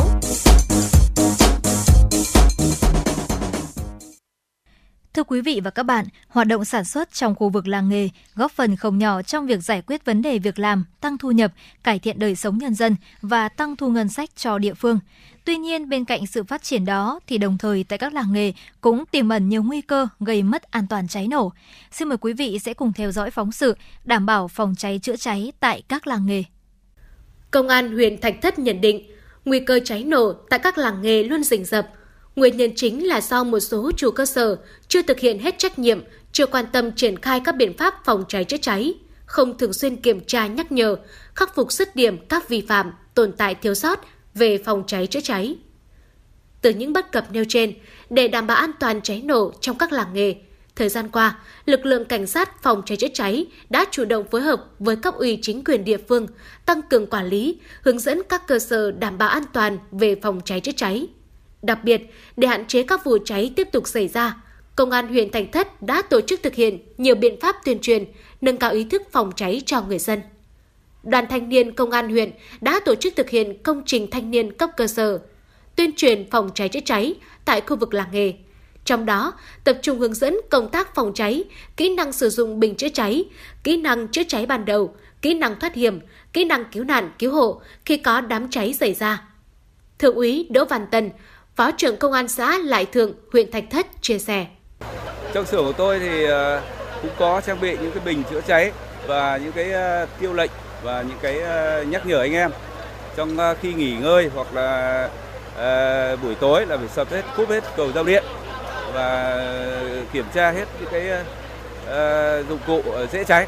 Tại cơ sở kinh doanh đồ gỗ nội thất của gia đình ông Nguyễn Thành Luân, cơ sở sản xuất gỗ Thành Luân, huyện Thạch Thất, ghi nhận khu vực sản xuất và kinh doanh khá sạch sẽ, lối đi thông thoáng, toàn bộ nhà xưởng được lắp đặt camera để theo dõi, cho thấy gia chủ đã có ý thức trong việc phòng cháy chữa cháy. Đối với công tác phòng cháy chữa cháy, thường xuyên xuống phối hợp với các cơ quan doanh nghiệp đoàn thể để tuyên truyền vận động người dân thực hiện công tác phòng cháy chữa cháy một cách tốt nhất, đảm bảo hiệu quả đối với từng công nhân đang lao động trên địa bàn xã. Đặc biệt về công tác phòng cháy chữa cháy thì yêu cầu các cơ sở doanh nghiệp đảm bảo những yếu tố cần thiết nhất định với phương châm là phòng ngăn chóng. Không chỉ vậy, nhận định công tác phòng cháy chống nổ luôn có ý nghĩa quan trọng trong phát triển kinh tế xã hội. Công an huyện Thạch Thất đã có các kế hoạch quan tâm chỉ đạo các cơ sở thực hiện hiệu quả phong trào toàn dân phòng cháy chữa cháy, phát huy vai trò của lực lượng dân phòng và đội phòng cháy chữa cháy cơ sở, bởi chính lực lượng này tiếp cận đám cháy nhanh nhất để triển khai các phương án chữa cháy, hạn chế thiệt hại về người và tài sản khi xảy ra hỏa hoạn. Cùng với đó, công an huyện và các địa bàn xã đã, đang và sẽ đẩy mạnh công tác tuyên truyền, nâng cao nhận thức, ý thức chấp hành pháp luật về phòng cháy chữa cháy và cứu nạn cứu hộ và nâng cao vai trò trách nhiệm của người đứng đầu trong việc thực hiện các quy định của pháp luật về phòng cháy chữa cháy và cứu nạn cứu hộ. Đại úy Phùng Anh Nam, trưởng công an xã Tràng Sơn, huyện Thạch Thất cho biết. Tràng Sơn chúng tôi thì sẽ là nghề phòng cháy cháy thì thực hiện cái chỉ đạo của công an huyện, của ủy ban nhân huyện về công tác phòng cháy thì chúng tôi cũng đã triển khai những cái chương trình kế hoạch kiểm tra tổ chức và là chúng tôi tiến hành điều tra cơ bản trên địa bàn, tổ chức kiểm tra ký cam kết dán các khuyến cáo. Lực lượng công an xã với các ban ngành thì chúng tôi đã kiểm tra hướng dẫn các hộ kinh doanh xây dựng cái, cái phương án về phòng cháy chữa cháy, phương án cứu nạn cứu hộ. Phải tham, chúng tôi hướng dẫn cho bà con nhân dân các cơ sở sản xuất mua những cái bình chữa cháy, muốn tiêu lệnh hướng dẫn công tác phòng cháy chữa cháy. Về cơ bản thì trong cái thời gian vừa qua trên địa bàn xã Tràng Sơn thì công tác phòng cháy chữa cháy cơ bản đảm bảo không xảy ra những vụ cháy lớn gây những hậu quả nghiêm trọng về thiệt hại về người và tài sản. Dưới sự chỉ đạo quyết liệt của công an huyện, tại địa bàn các xã thường xuyên xảy ra nguy cơ cháy nổ như Hữu Bằng, Cần Kiệm, Bình Phú, Phùng Xá, Tràng Sơn, các khu vực tiềm ẩn những nguyên nhân điều kiện phát sinh cháy, lực lượng công an huyện đều đã tổ chức gắn sáu trăm bốn mươi biển khuyến cáo đảm bảo an toàn phòng cháy chữa cháy và cứu nạn cứu hộ đối với cơ sở nhà ở, nhà ở kết hợp sản xuất kinh doanh. Với những nỗ lực đó, công an huyện Thạch Thất quyết tâm giảm số vụ cháy trên địa bàn trong thời gian tới. Bên cạnh sự vào cuộc tích cực của lực lượng chức năng để phòng ngừa nguy cơ cháy nổ tại các làng nghề, mỗi người dân cần nâng cao ý thức trong công tác phòng cháy chữa cháy để đảm bảo tài sản tính mạng của chính mình, góp phần thúc đẩy kinh tế tại các địa phương phát triển mạnh mẽ, nâng cao chất lượng sống cho người dân. Theo bạn, thứ gì tạo nên sự tự tin cho chúng ta khi nói chuyện? Cách ăn nói hay là ngôn ngữ cơ thể? Với tôi, đó là nụ cười. Cảm ơn các bác sĩ của nhà khoa Quang Hưng đã giúp tôi có được bí quyết chinh phục người mình thích, một nụ cười tự nhiên và rạng rỡ. Thật chẳng ngờ, nhà khoa Quang Hưng đã giúp tôi hoàn thiện mình, trở nên tự tin hơn mỗi khi giao tiếp với đối tác, khách hàng với một nụ cười đầy rạng rỡ và thu hút. Nhà khoa Quang Hưng đã tiếp thêm tự tin cho những nụ cười thêm tươi. Sứ mệnh tiếp thêm tự tin cho nụ cười. Nhà khoa Quang Hưng tin cậy điểm mười, thay đổi bản thân, nâng tầm giá trị mỗi người. Tới ngay nhà khoa Quang Hưng đây, tư vấn, chăm sóc tận tình. Y bác sĩ chuyên môn cao, thấu hiểu tâm tình, thiết bị hiện đại, phục vụ hết mình. Tới ngay nhà khoa Quang Hưng để tự tin là chính mình. Hiện nay, nhà khoa Quang Hưng đang có chương trình thăm khám và điều trị miễn phí các bệnh răng miệng cho trẻ em dưới mười hai tuổi. Hãy ghé ngay nhà khoa Quang Hưng tại số bốn lô A ba mươi hai, cổng chào khu đô thị Gelesimco A, An Khánh, Hoài Đức, Hà Nội, hoặc số một trăm năm mươi Phan Đình Phùng, thị trấn Phùng, hay ngã ba chợ Tân Lập, Đan Phượng. Chi tiết liên hệ không hai bốn bảy bảy bảy không sáu sáu chín chín hoặc truy cập website nha khoa quang hưng chấm com. Một cuộc thi có bề dày truyền thống gần ba mươi năm. Một khởi đầu của các diva làng nhạc Việt. Là bệ phóng cho nhiều tài năng âm nhạc. Tiếng hát truyền hình Hà Nội đã trở lại mùa thi hai không hai ba với tên gọi Tiếng hát Hà Nội. Với bốn vòng thi, bắt đầu từ ngày hai mươi tháng chín năm hai nghìn không trăm hai mươi ba, các thí sinh từ khắp mọi miền Tổ quốc sẽ được thử sức tranh tài trong ba phong cách âm nhạc: thính phòng, dân gian, nhạc nhẹ, với cơ hội được vinh danh và tỏa sáng. Vòng chung kết được tổ chức ngày hai mươi tám tháng mười năm hai nghìn không trăm hai mươi ba tại thủ đô Hà Nội. Giải nhất cuộc thi trị giá hai trăm triệu đồng, các giải nhì, giải ba và giải chuyên đề đều có giá trị cao và được các nhà tài trợ trao thêm những giải thưởng đặc biệt. Tiếng hát Hà Nội hai không hai ba, một cuộc thi, một cơ hội so tài và tỏa sáng.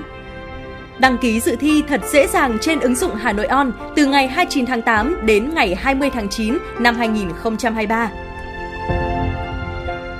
Tiếng hát Hà Nội chắp cánh cho các tài năng.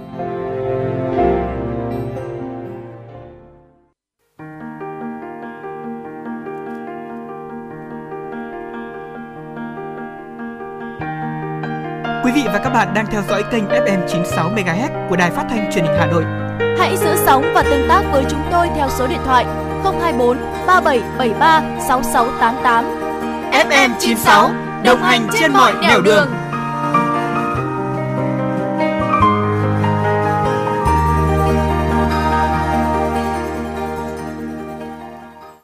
Xin được quay trở lại với phần điểm tin. Thưa quý vị, hội nghị thượng đỉnh nhóm G bảy mươi bảy và Trung Quốc đã khai mạc tại thủ đô La Habana của Cuba. Đây là hội nghị có quy mô lớn với sự tham dự của người đứng đầu nhà nước, lãnh đạo chính phủ của một trăm ba mươi tư quốc gia thành viên, Tổng thư ký Liên Hợp Quốc và lãnh đạo nhiều tổ chức quốc tế. Phó Thủ tướng Trần Hồng Hà dẫn đầu đoàn đại biểu Việt Nam tham dự hội nghị. Với chủ đề Các thách thức phát triển hiện nay, vai trò của khoa học công nghệ và đổi mới sáng tạo, Hội nghị thượng đỉnh nhóm G bảy mươi bảy và Trung Quốc tập trung trao đổi đề xuất các giải pháp nhằm tăng cường hợp tác, phát huy vai trò nhóm G bảy mươi bảy và Trung Quốc trong thúc đẩy phục hồi kinh tế, thực hiện các mục tiêu phát triển bền vững của Liên Hợp Quốc. Hội nghị lần này diễn ra ngay trước tuần lễ cấp cao của Đại hội đồng Liên Hợp Quốc lần thứ bảy mươi tám, nên được kỳ vọng góp phần nâng cao tiếng nói của các nước đang phát triển vào nội dung thảo luận của khóa họp. Trong ngày hôm nay, lãnh đạo các nước tiếp tục thảo luận các biện pháp thúc đẩy hợp tác khoa học, công nghệ và đổi mới sáng tạo giữa các nước phương Nam. Thưa quý vị, Ngân hàng Trung ương châu Âu E C B đã tăng lãi suất chủ chốt lên mức cao kỷ lục hôm mười bốn tháng chín và báo hiệu đây có thể sẽ là động thái cuối cùng trong cuộc chiến kéo dài hơn một năm chống lại lạm phát cao dài dẳng. Quyết định tăng lãi suất của E C B diễn ra khi lo ngại về chi phí vay cao hơn có thể đẩy nền kinh tế của lục địa này rơi vào suy thoái. Trong lần tăng lãi suất thứ mười liên tiếp, E C B đã tăng hai mươi lăm điểm phần trăm của ba loại lãi suất chính, gồm lãi suất tái cấp vốn lên bốn phẩy hai mươi lăm phần trăm, lãi suất tiền gửi lên bốn phần trăm và lãi suất cho vay lên bốn phẩy năm phần trăm, những mức cao nhất kể từ khi đồng euro ra đời vào năm một nghìn chín trăm chín mươi chín. Tại cuộc họp báo, Chủ tịch E C B Christine Lagarde cho biết, lãi suất ở mức được duy trì trong thời gian đủ dài sẽ góp phần đáng kể vào việc giảm lạm phát. Hơn chín mươi phần trăm dân số ở Thái Lan đang sống trong điều kiện chất lượng không khí thấp hơn tiêu chuẩn an toàn của Tổ chức Y tế Thế giới. Tình trạng này có thể khiến tuổi thọ trung bình của người Thái Lan giảm một phẩy tám năm. Bộ Công nghiệp Thái Lan cho biết ô nhiễm không khí, đặc biệt là bụi mịn B M hai chấm năm, chủ yếu xuất phát từ hoạt động đốt rừng hoặc cây trồng, đặc biệt là cây mía, ảnh hưởng đến khoảng bốn mươi bốn triệu người ở Thái Lan mỗi năm. Việc tiếp xúc lâu dài với bụi mịn sẽ khiến người dân có thể mắc phải các bệnh mãn tính, bao gồm các vấn đề về phổi và tim. Theo Bộ Công nghiệp Thái Lan, tập quán canh tác của người dân nước này là thường đốt bỏ gốc cây sau khi thu hoạch. Phương pháp này tuy tiết kiệm chi phí nhưng lại tác động xấu đến môi trường. Từ năm hai nghìn không trăm mười chín, chính phủ Thái Lan đã đề ra các biện pháp giải quyết vấn đề bụi mịn B M hai chấm năm, trong đó có cả quy định bắt giữ những nông dân bị phát hiện đốt cây trồng sau khi thu hoạch. Ngoài ra, chính phủ Thái Lan đã cung cấp khoản trợ cấp một trăm hai mươi baht, tương đương với ba phẩy bốn đô la Mỹ cho mỗi tấn sản lượng để nông dân thuê lao động hoặc mua thiết bị máy móc hỗ trợ dọn gốc cây sau khi thu hoạch một cách hợp lý và sạch sẽ. Cho đến nay, Thái Lan đã giải ngân khoảng bốn trăm mười triệu đô la Mỹ cho chương trình này. Bộ Y tế, Lao động và Phúc lợi Nhật Bản tiếp tục ghi nhận số người trên một trăm tuổi tại Nhật Bản đang ở mức cao chưa từng thấy, trong đó đại đa số là nữ giới. Cụ thể, số liệu thống kê ghi nhận Nhật Bản hiện có chín mươi hai nghìn một trăm ba mươi chín người từ một trăm tuổi trở lên, trong đó tám mươi tám phẩy năm phần trăm là nữ giới. Mức này cao hơn một nghìn sáu trăm mười ba người so với cùng kỳ năm ngoái. Đánh dấu năm thứ năm mươi ba liên tiếp, Nhật Bản ghi nhận sự gia tăng. Như vậy, hiện cứ một trăm nghìn người dân Nhật Bản thì có khoảng bảy mươi tư người từ một trăm tuổi trở lên. Trong đó, số phụ nữ từ một trăm tuổi trở lên là tám mươi mốt nghìn năm trăm tám mươi chín người, tăng một nghìn bốn trăm hai mươi tám người so với một năm trước đó. Người cao tuổi nhất Nhật Bản hiện là bà Fusa Tatsumi, một trăm mười sáu tuổi. Trước đó, danh hiệu này thuộc về bà Kan Tanaka, người đã mất vào ngày mười chín tháng tư năm hai nghìn không trăm hai mươi hai. Số nam giới từ một trăm tuổi trở lên là mười nghìn năm trăm năm mươi người, tăng một trăm tám mươi lăm người so với năm ngoái. Người đàn ông cao tuổi nhất của nước này là Gisaburo Sonobe, một trăm mười một tuổi, đến từ tỉnh Chiba. Cũng theo Bộ Y tế, Lao động và Phúc lợi Nhật Bản, tuổi thọ trung bình của phụ nữ nước này năm hai nghìn không trăm hai mươi hai là tám mươi bảy phẩy không chín tuổi. Trong khi đó, tuổi thọ trung bình của nam giới là tám mươi mốt phẩy không năm tuổi.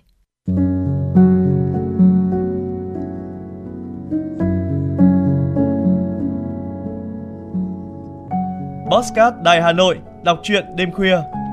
Những cuộc đời, những số phận, những câu chuyện từ hiện thực cuộc sống. cả những hồi tưởng, ký ức về một thời chưa xa. Tất cả sẽ được gửi gắm mỗi ngày một số trong chương trình podcast Đọc truyện đêm khuya của Đài Hà Nội. Ở đó, mỗi câu chuyện của các nhà văn nổi tiếng Việt Nam và cả những cây bút trẻ sông Sáo sẽ đưa quý thính giả xa gần đắm chìm trong những không gian và thời gian, khi thì hư ảo, huyền hoặc, lúc lại chân thực đến bất ngờ, để rồi khép lại mỗi tác phẩm luôn là tình người, là sự tử tế, là tính nhân văn lan tỏa trong đời thường, và thậm chí đôi khi còn là hồi chuông cảnh tỉnh những phận người lầm lỡ để định hướng con người đến một cuộc sống tốt đẹp hơn. ba mươi phút mỗi số trên sóng của Đài Hà Nội, đó cũng là lúc bạn có thể thảnh thơi, lắng lại, hòa dòng cảm xúc bên chiếc radio quen thuộc hay chiếc điện thoại thông minh nhỏ xinh để ngẫm ngợi về những điều đã qua, để cảm nhận ngòi bút sắc sảo và tài năng văn chương của mỗi tác giả. Bởi dù ở thế hệ nào, giai đoạn nào, họ cũng luôn mong muốn có thể khai thác tận cùng mọi câu chuyện của cuộc sống. Đừng quên là nghe chương trình podcast Đọc truyện đêm khuya trên sóng của Đài Hà Nội lúc hai mươi hai giờ tất cả các ngày trong tuần các bạn nhé. Phát hành mỗi ngày lúc hai mươi hai giờ trên năm nền tảng: app Hà Nội On, website hanoionline chấm vn, Apple Podcast, Spotify, Google Podcast. Mời quý vị và các bạn đón nghe.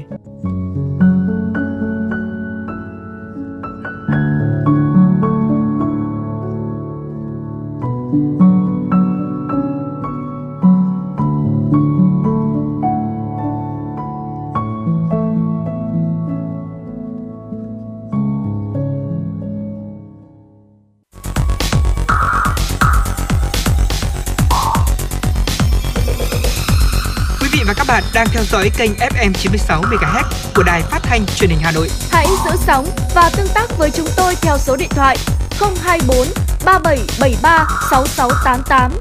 ép em chín mươi sáu đồng hành trên mọi nẻo đường. đường.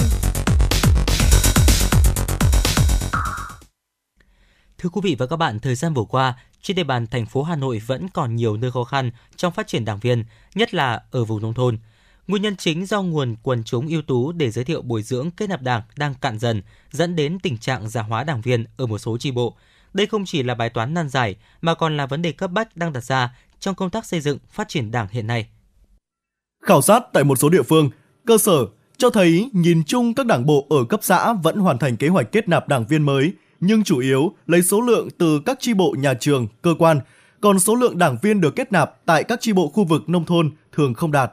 Ông Nguyễn Đình Khoa, bí thư chi bộ thôn Đoài chia sẻ: đa số các cháu khi học xong có ở nhà đâu, đi làm ăn hết.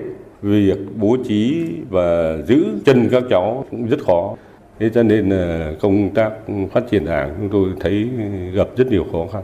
Việc chi bộ đảng ở nông thôn khó kết nạp đảng viên không chỉ đơn thuần do những nguyên nhân khách quan như sự dịch chuyển lao động từ nông thôn ra thành thị, các khu công nghiệp, mà còn có nhiều yếu tố chủ quan như chưa làm tốt công tác giáo dục chính trị, tư tưởng cho thanh niên. Ông Hà Xuân Hùng, bí thư đảng ủy xã Thọ Lộc, huyện Phúc Thọ cho biết: khó khăn chung là cái phát triển đảng viên. Đây là cái khó khăn đối với các chi bộ nông thôn. Bởi vì nếu nói lực lượng lao động thực tế mà tham gia lao động trực tiếp sản xuất ở nông thôn bây giờ thì đúng là toàn là các cái tầng lớp là trung niên thôi. Chứ còn thực sự là cái lực lượng lao động trẻ là bây giờ cũng tập trung vào à, thứ nhất là các cái lĩnh vực, thứ nhất là lao động xuất khẩu lao động, thứ hai nữa là cái cơ hội việc làm bây giờ nó cũng, cũng rất nhiều.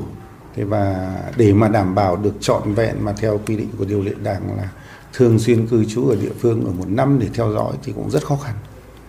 Hai nữa là có được các cái đối tượng đó mà để vận động được các cái thanh niên này tham gia vào vào đảng thì cũng lại rất khó khăn nữa. Đây là cái thực tế. Nhiều bí thư chi bộ nông thôn chia sẻ, nếu như trước kia, số quần chúng muốn kết nạp vào hàng ngũ của đảng rất nhiều. Có thời điểm hồ sơ đơn xin vào đảng xếp thành chồng, thì nay việc phát hiện quần chúng ưu tú để bồi dưỡng kết nạp cũng gặp khó khăn. Làm sao để tháo gỡ khó khăn trong phát triển đảng viên ở khu vực nông thôn? Câu hỏi này đã và đang khiến không ít đảng bộ trăn trở tìm phương cách. Trên thực tế, hầu hết các chi bộ nông thôn khi mới tham gia sinh hoạt phần đa là các đảng viên cao tuổi. Trao đổi với một số bí thư chi bộ trên địa bàn thành phố được biết, hiện tình trạng già hóa đội ngũ đảng viên đang ở mức đáng báo động. Hầu hết tại các chi bộ, độ tuổi trung bình đảng viên hơn bốn mươi, thậm chí có nơi lên đến năm mươi tuổi. Ngoài ra, nhiều chi bộ kết nạp chỉ được một đến hai đảng viên mỗi năm, tuy nhiên lại mất từ ba đến bốn đảng viên do số cao tuổi đang chiếm tỷ lệ cao và sức khỏe không ổn định. Chính vì điều này đã ảnh hưởng không nhỏ đến việc đảm bảo số lượng đảng viên cho mỗi chi bộ và dẫn đến khan hiếm đội ngũ có năng lực lãnh đạo tại nông thôn. Ông Vũ Văn Tuân, trưởng ban tổ chức huyện ủy Thường Tín cho biết. Đối với phát triển đảng viên hiện nay thì thì đối với khu vực nông thôn thì chung với cái tình hình chung của thành phố thì đối với Thường Tín thì cũng gặp cái khó khăn là hiện nay do cái tác động của cơ chế thị trường. Vấn đề thứ hai nữa là cái lực lượng thanh niên đi làm ở các doanh nghiệp. Do đó là chưa có nguyện vọng đứng trong hàng ngũ của Đảng. Dẫn đến là công tác phát triển Đảng ở khối nông thôn là gặp khó khăn. Phát triển đảng viên trẻ tuy khó nhưng vẫn có thể tháo gỡ nếu như có sự nỗ lực từ cấp ủy Đảng với những giải pháp mang tính căn cơ. Đây chính là bài học kinh nghiệm từ Song Phượng. Ông Bùi Văn Đức, Phó Bí thư Thường trực Đảng ủy xã Song Phượng, huyện Đan Phượng cho biết, nhiều năm qua, xã Song Phượng, huyện Đan Phượng luôn là một trong những đơn vị không hoàn thành chỉ tiêu kết nạp đảng viên mới. Tuy nhiên, trong hai năm trở lại đây, xã quyết tâm bứt phá vượt chỉ tiêu kết nạp huyện giao. Cho nên việc mà chuẩn bị nguồn cho năm sau và những năm tiếp theo là phải luôn luôn phải được, được quan tâm. Mà cái này đảng ủy trong các kỳ giao ban là luôn luôn phải được nhận.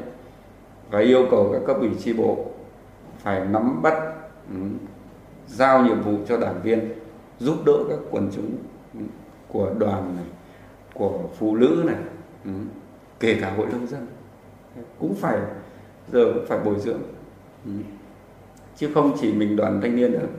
Thế rồi các nhà trường thì thì các cô giáo mà mà phát triển hoàn thành các cái nhiệm vụ thì thì sẽ đưa vào nguồn. Thế nhưng ở chi bộ nông thôn thì cũng cũng phải phải có một cái tầm nhìn rất xa trong cái việc tạo nguồn. Đồng chí Nguyễn Thị Kim Cúc, Bí thư Đảng ủy xã Đan Phượng cho biết, xác định công tác phát triển đảng viên góp phần quan trọng củng cố nâng cao năng lực lãnh đạo, sức chiến đấu của Đảng. Do đó, Đảng bộ xã đã chỉ đạo các đảng viên, các tổ chức chính trị xã hội phát hiện các đoàn viên, hội viên ưu tú thông qua các hoạt động thực tế đưa vào bồi dưỡng đối tượng Đảng. Bà Nguyễn Thị Kim Cúc, Bí thư Đảng ủy xã Đồng Tháp, huyện Đan Phượng cho biết thêm. Quan tâm từ từ cái việc tạo nguồn, tức là hàng năm thì đều ra soát chỉ đạo đối với các chi bộ, đấy, đối với các đoàn thể là cũng phải ra ra soát tạo nguồn, đấy, và theo dõi rất sát cái vấn đề này, đấy, và cũng yêu cầu là cũng phải phân công để phân công đảng viên phụ trách bồi dưỡng. Đấy, chính vì vậy mà trong những năm vừa qua thì chúng tôi cũng luôn là cái đơn vị mà hoàn thành cái chỉ tiêu công tác kết nạp đảng. Với những bài học linh hoạt, phù hợp, sát với thực tiễn ở cơ sở, các địa phương, địa bàn nông thôn đã và đang triển khai nhiều giải pháp để nâng cao chất lượng phát triển đảng viên. Trong đó, chú trọng chỉ đạo các cấp ủy viên, phụ trách chi bộ chủ động tuyên truyền, nắm bắt tâm tư, nguyện vọng của quần chúng nhân dân để kịp thời tháo gỡ những khó khăn vướng mắc, tạo nguồn phát triển đảng viên. Quý vị và các bạn vừa nghe chương trình Chuyển động Hà Nội chiều được phát trực tiếp trên tần số ép em chín mươi sáu mê ga héc của Đài Phát thanh và Truyền hình Hà Nội. Chỉ đạo nội dung Nguyễn Kim Khiêm, chỉ đạo sản xuất Nguyễn Tiến Dũng, tổ chức sản xuất Lê Xuân Luyến, biên tập Trà My, kịch bản Trần Hằng, thư ký chương trình Kim Dung, em xê Hồng Hạnh Quang Minh cùng kỹ thuật viên Quốc Hoàn phối hợp thực hiện. Còn bây giờ, mời quý vị và các bạn hãy giữ sóng và cùng thư giãn với một giai điệu âm nhạc.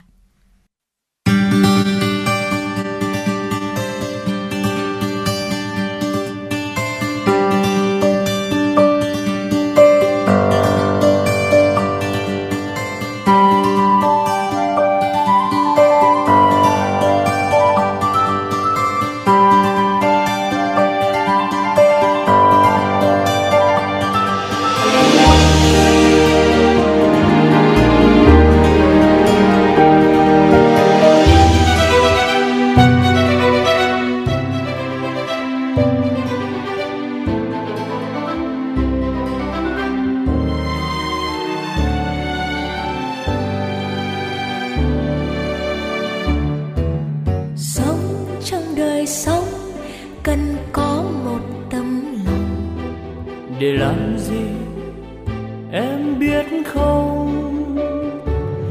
để gió cuốn đi, để gió cuốn đi, gió cuốn đi cho mây qua xa,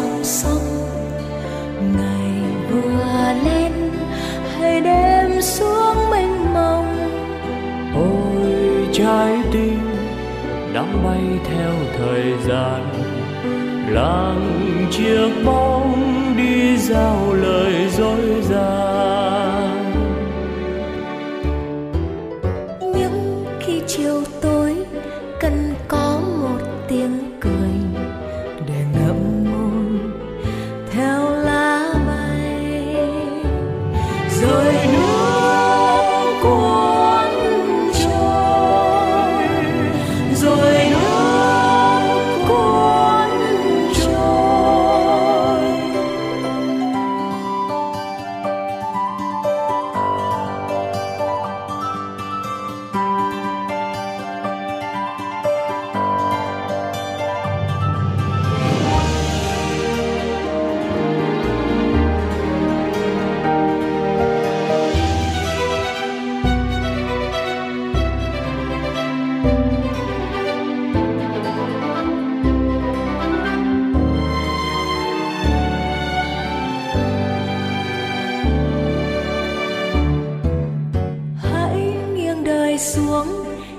Suốt một mối tình chị lắng nhìn không nói năng để buôn trái tim, để buôn trái tim.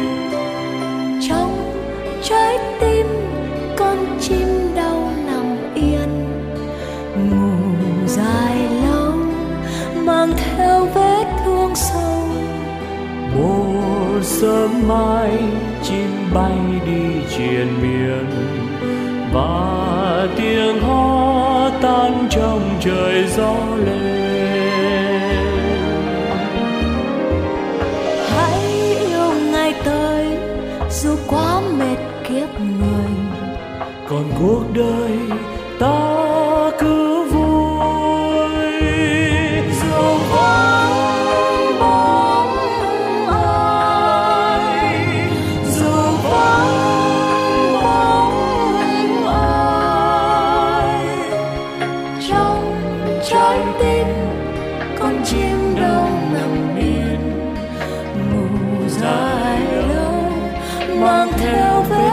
sâu. Một sớm mai chim bay đi triền miên và tiếng hót tan trong trời gió lên, và tiếng hót tan trong trời gió lên.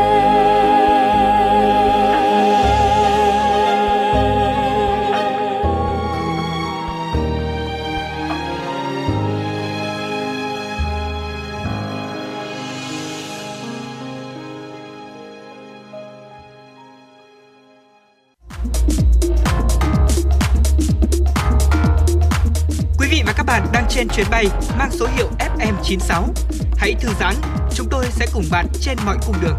Hãy giữ sóng và tương tác với chúng tôi theo số điện thoại không hai bốn ba bảy bảy ba sáu sáu tám tám.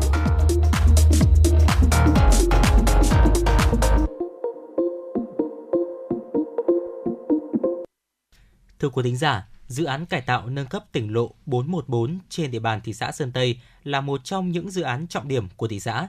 Dự án khi hoàn thành sẽ góp phần thúc đẩy phát triển kinh tế xã hội của địa phương. Do vậy, các cơ quan chức năng và chính quyền cơ sở đang tích cực tuyên truyền, vận động giải phóng mặt bằng để đảm bảo tiến độ dự án.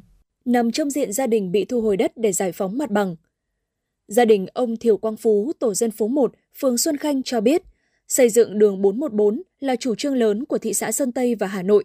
Người dân chúng tôi rất phấn khởi và vui mừng. Tôi và gia đình đồng thuận sẵn sàng giao đất để triển khai thực hiện dự án. Đáng chú ý, cùng với việc ủng hộ chủ trương chung của nhà nước, gia đình ông Thiều Quang Phú còn tuyên truyền, vận động những hộ dân xung quanh sớm bàn giao mặt bằng để dự án được thi công đúng tiến độ. Sau khi nhận được cái chủ trương cải tạo cái đường bốn một bốn này á, thì là gia đình chúng tôi là rất là tích cực ủng hộ. Bởi vì cái chủ trương này là chủ trương chính sách của nhà nước cũng như của của thành phố Hà Nội mà mang lại cái lợi ích cho nhân dân, tức là đường thông hè thoáng. Đấy, điện đường trường trạm, mục đích chính là để cho người dân có lợi cho người dân. Nên chúng tôi là một người dân thì chúng tôi rất ủng hộ. Ông Lê Công Hòe, bí thư chi bộ tổ dân phố hai, phường Xuân Khanh chia sẻ, Gia đình ông thuộc diện thu hồi đất, phục vụ công tác giải phóng mặt bằng dự án. Bản thân lại là bí thư chi bộ tổ dân phố, nên ông luôn thực hiện vai trò nêu gương đi đầu, nhanh chóng hoàn trả mặt bằng cho nhà nước. Tổ dân phố hai, phường Xuân Khanh có bảy mươi sáu hộ thuộc diện phải thu hồi để phục vụ dự án. Do đó, ông luôn tích cực cùng với các cán bộ tổ dân phố đến từng nhà làm công tác vận động tuyên truyền, hỗ trợ cùng chính quyền địa phương hoàn thiện công tác giải phóng mặt bằng. Ông Huệ chia sẻ. Chủ trương nâng cấp cái đường tỉnh lộ bốn một bốn là một trong những cái là à, cái nghị quyết rất là tuyệt vời. Mà mọi người, cán bộ đảng viên, mọi người dân người ta rất là đồng tình ủng hộ đấy. Đường thông hè thoáng, làm cho sinh hoạt của mọi người dân thì phải nói rằng là, là rất là thích. Thì sau khi có nghị quyết trên xuống thì chúng tôi triển khai sinh hoạt chi bộ thì chúng tôi đưa ra thì tất cả cán bộ đảng viên đều đồng tình. Mà đại đa số nhân dân ở trên cái khu vực này ấy, thì cũng rất là đồng tình. Dự án đầu tư nâng cấp, cải tạo tỉnh lộ bốn một bốn đoạn từ ngã ba Vị Thủy đi Xuân Khanh được Ủy ban Nhân dân thành phố Hà Nội phê duyệt tại quyết định số hai năm ba chín quy đê u bê en giê có tổng số bảy trăm tám mươi sáu hộ gia đình và tổ chức với tổng diện tích thu hồi là gần một trăm năm mươi nghìn mét vuông. Trong đó, phường Xuân Khanh là địa phương có diện tích thu hồi đất lớn với bảy trăm năm mươi bảy hộ và mười hai tổ chức. Tổng diện tích đất bị thu hồi trên địa bàn là trên một trăm bốn mươi lăm nghìn mét vuông.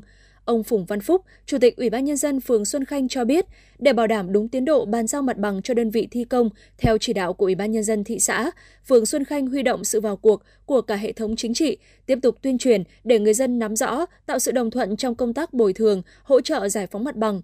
Đồng thời, xác định rõ mục tiêu hoàn thành trên cơ sở bảo đảm đầy đủ quyền lợi ích chính đáng hợp pháp của các hộ gia đình, cá nhân có đất bị thu hồi, ông Phúc chia sẻ. À, giải quyết những cái vướng mắc liên quan đến thừa kế, rồi liên quan đến hồ sơ kỹ thuật thửa đất để làm sao đảm bảo cái minh bạch, cái hai đảm bảo dân chủ, thế và đảm bảo quyền lợi của người dân. Thì cơ bản đến nay nhân dân trên địa bàn thì rất là đồng thuận rồi. Thế còn chỉ có điều là các cái, cái liên quan đến công tác giải phóng và kiểm đếm, rồi những cái sai sót theo hồ sơ kỹ thuật thửa đất thì Ủy ban dân phường đã phối hợp với trung tâm quỹ đất, thế rồi ban quản lý dự án, thế và cái đơn vị tư vấn về kỹ thuật để làm sao kiểm tra đầy đủ các cái hồ sơ kỹ thuật cho người dân. Một là để đảm bảo cái công tác giải phóng mặt bằng nó đảm bảo theo tiến độ. Cái thứ hai cũng là đảm bảo cái quyền lợi người dân và của đảm bảo quyền lợi cơ quan tổ chức. Ông Vũ Tiến Quang, Phó trưởng Ban Dân vận thị xã Sơn Tây cho biết, đây là dự án giao thông quan trọng do Ủy ban Nhân dân thị xã làm chủ đầu tư. Sau khi hoàn thành sẽ đáp ứng nhu cầu sinh hoạt, đi lại của nhân dân, kết nối mạng lưới giao thông trong khu vực, tạo điều kiện để phát triển kinh tế, văn hóa xã hội và du lịch dịch vụ, góp phần bảo đảm an sinh xã hội, an ninh quốc phòng của địa phương. Do đó, quy trình từ công tác tuyên truyền vận động chủ trương đến các khâu triển khai đều được các cấp các ngành, địa phương tổ chức khá bài bản, thể hiện vai trò trách nhiệm và quyết tâm cao. Qua đó, phần lớn người dân đã đồng thuận chủ trương chung trong thực hiện dự án, tạo điều kiện để công trình sớm triển khai, thi công đảm bảo đúng tiến độ, ông Quang cho biết. Ngoài cái tham gia chung thì chúng tôi cũng tham gia vào ban giải phóng mặt bằng của thị xã, cũng như là trực tiếp đi cùng với các tổ công tác xuống từng dự án, các phần giải phóng mặt bằng ở các dự án trên quan điểm về phục vụ cái công tác tuyên truyền để thực hiện tốt những cái nhiệm vụ phát triển kinh tế xã hội của thị xã. Và chúng tôi cũng xác định cái nhiệm vụ mà giải phóng mặt bằng là nhiệm vụ hết sức quan trọng để phát triển cái kinh tế chung của thị xã. Đến nay, thị xã Sơn Tây đã phê duyệt phương án chi tiết bồi thường hỗ trợ giải phóng mặt bằng bảy đợt cho một trăm sáu mươi tám hộ với tổng kinh phí là tám tỷ đồng. Hiện nay các địa phương đang tích cực tuyên truyền, thực hiện chi trả cho các hộ còn lại. Theo kế hoạch, đến cuối năm hai nghìn không trăm hai mươi ba sẽ hoàn thành công tác giải phóng mặt bằng đường bốn một bốn. Những đột phá về hạ tầng giao thông là tiền đề để Sơn Tây thu hút đầu tư, phát triển kinh tế du lịch, tạo động lực để Sơn Tây trở thành đô thị xanh, trung tâm kinh tế, văn hóa, xã hội lớn phía Tây thủ đô.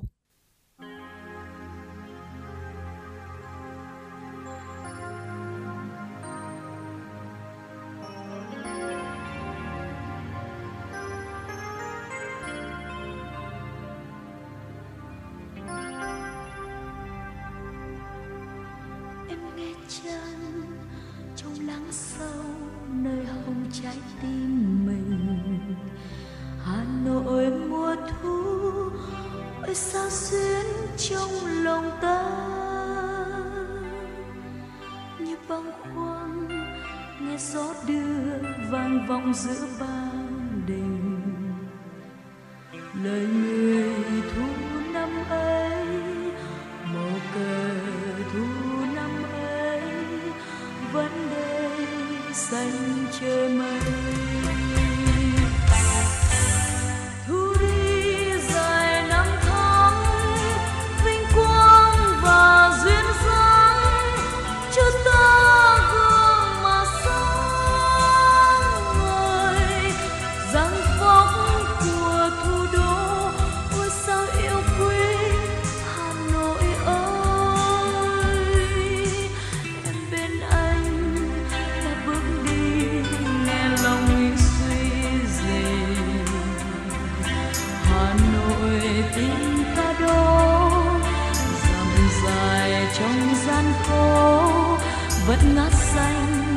xanh mùa thu.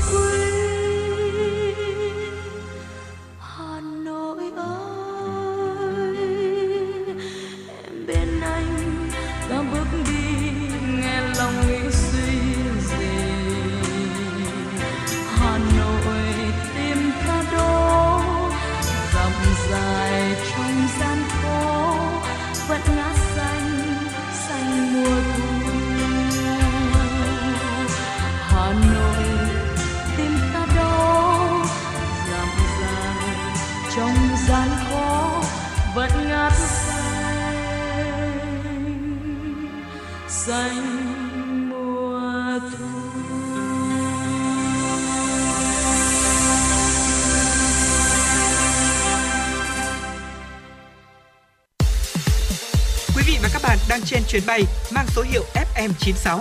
Hãy thư giãn, chúng tôi sẽ cùng bạn trên mọi cung đường.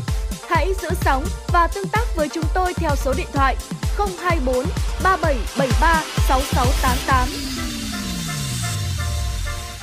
Xin được quay trở lại với những tin tức đáng quan tâm có trong buổi chiều ngày hôm nay.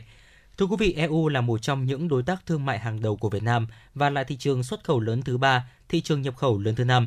Ở chiều ngược lại, Việt Nam đang đứng ở vị trí đối tác thương mại thứ mười sáu của e u và là đối tác thương mại lớn nhất của e u trong khối ASEAN. Số liệu thống kê của Tổng cục Hải quan cho thấy năm hai không hai hai, kim ngạch thương mại hai chiều giữa Việt Nam và e u đạt sáu mươi hai phẩy hai mươi tư tỷ đô la Mỹ, tăng chín phẩy hai phần trăm so với năm hai không hai mốt và chiếm tỷ trọng tám phẩy năm phần trăm trong tổng kim ngạch xuất nhập khẩu của cả nước. Cán cân thương mại xuất siêu nghiêng về Việt Nam.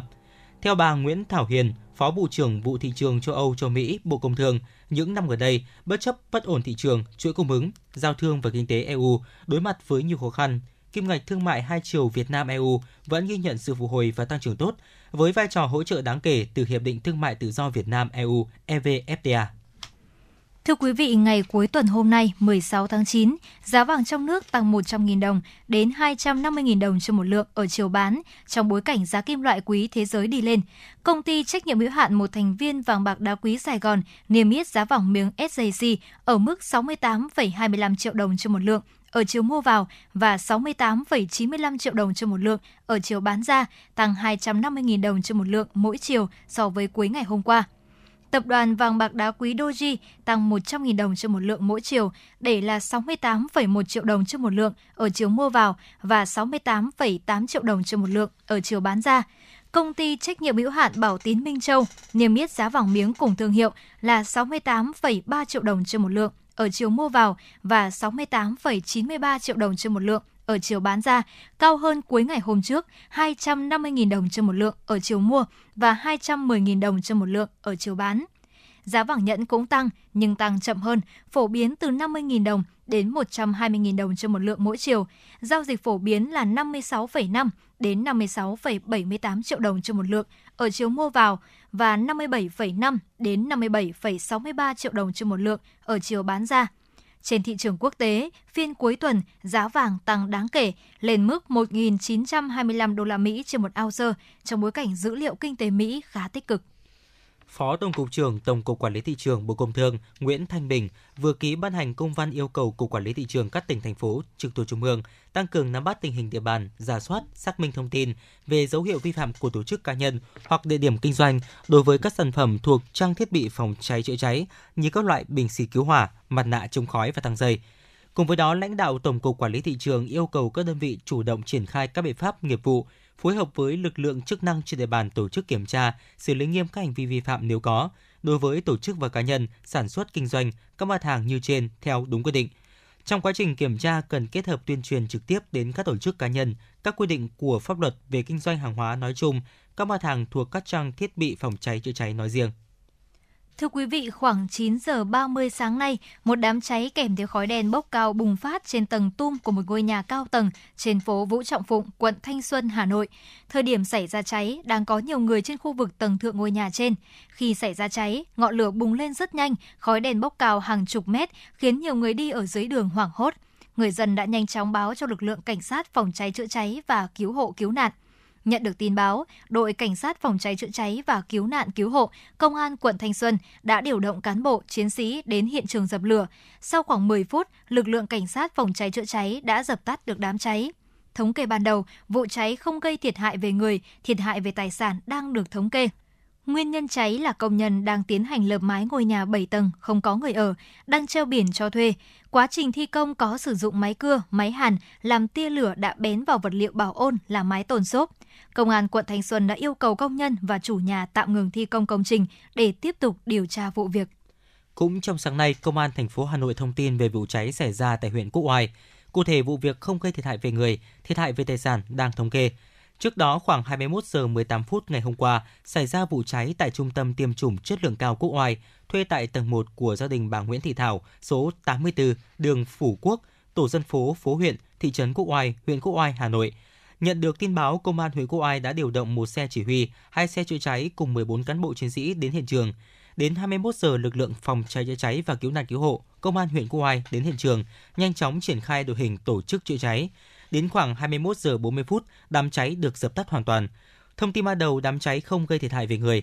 Vật tư hàng hóa gồm tủ lạnh, đèn, cửa kính, bàn, ghế, rèm bị cháy. Nguyên nhân của vụ việc đang được xác định. Một cuộc thi có bề dày truyền thống gần ba mươi năm. Một khởi đầu của các diva làng nhạc Việt.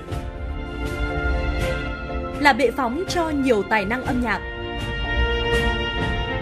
Tiếng hát truyền hình Hà Nội đã trở lại mùa thi hai không hai ba với tên gọi Tiếng hát Hà Nội.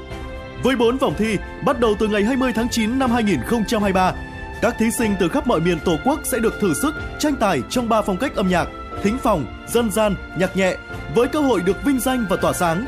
Vòng chung kết được tổ chức ngày hai mươi tám tháng mười năm hai nghìn không trăm hai mươi ba tại thủ đô Hà Nội. Giải nhất cuộc thi trị giá hai trăm triệu đồng. Các giải nhì, giải ba và giải chuyên đề đều có giá trị cao và được các nhà tài trợ trao thêm những giải thưởng đặc biệt. Tiếng hát Hà Nội hai không hai ba, một cuộc thi, một cơ hội so tài và tỏa sáng. Đăng ký dự thi thật dễ dàng trên ứng dụng Hà Nội On từ ngày hai mươi chín tháng tám đến ngày hai mươi tháng chín năm hai nghìn không trăm hai mươi ba. Tiếng hát Hà Nội chắp cánh cho các tài năng.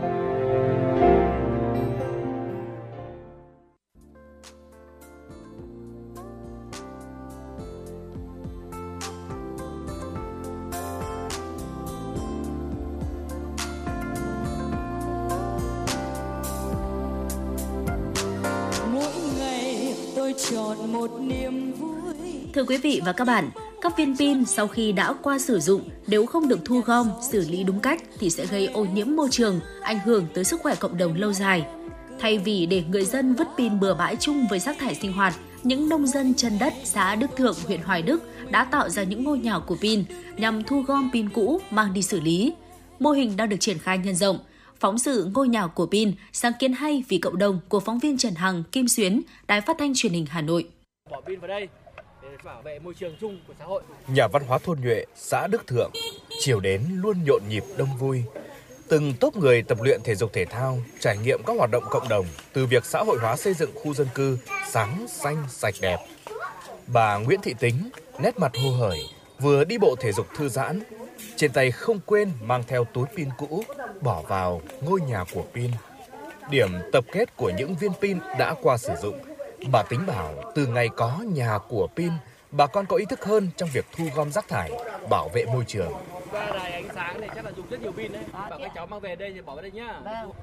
Đầu tiên ấy, thực ra là tôi cũng chẳng hiểu cái nhà đó. Từ ngày các vị trong ban lãnh đạo sáng kiến ra được cái nhà của pin như thế này, chúng tôi nắm được, bản thân gia đình tôi cũng đã thực hiện đầu tiên là gom góp vào một cái hộp nhỏ, chúng tôi đem ra của nhà của pin để mà cũng biết là cái nhà để pin đấy rồi thì nhà nào nhà ấy cũng đem ra để mà nhân dân rất ủng hộ, ai cũng phấn khởi.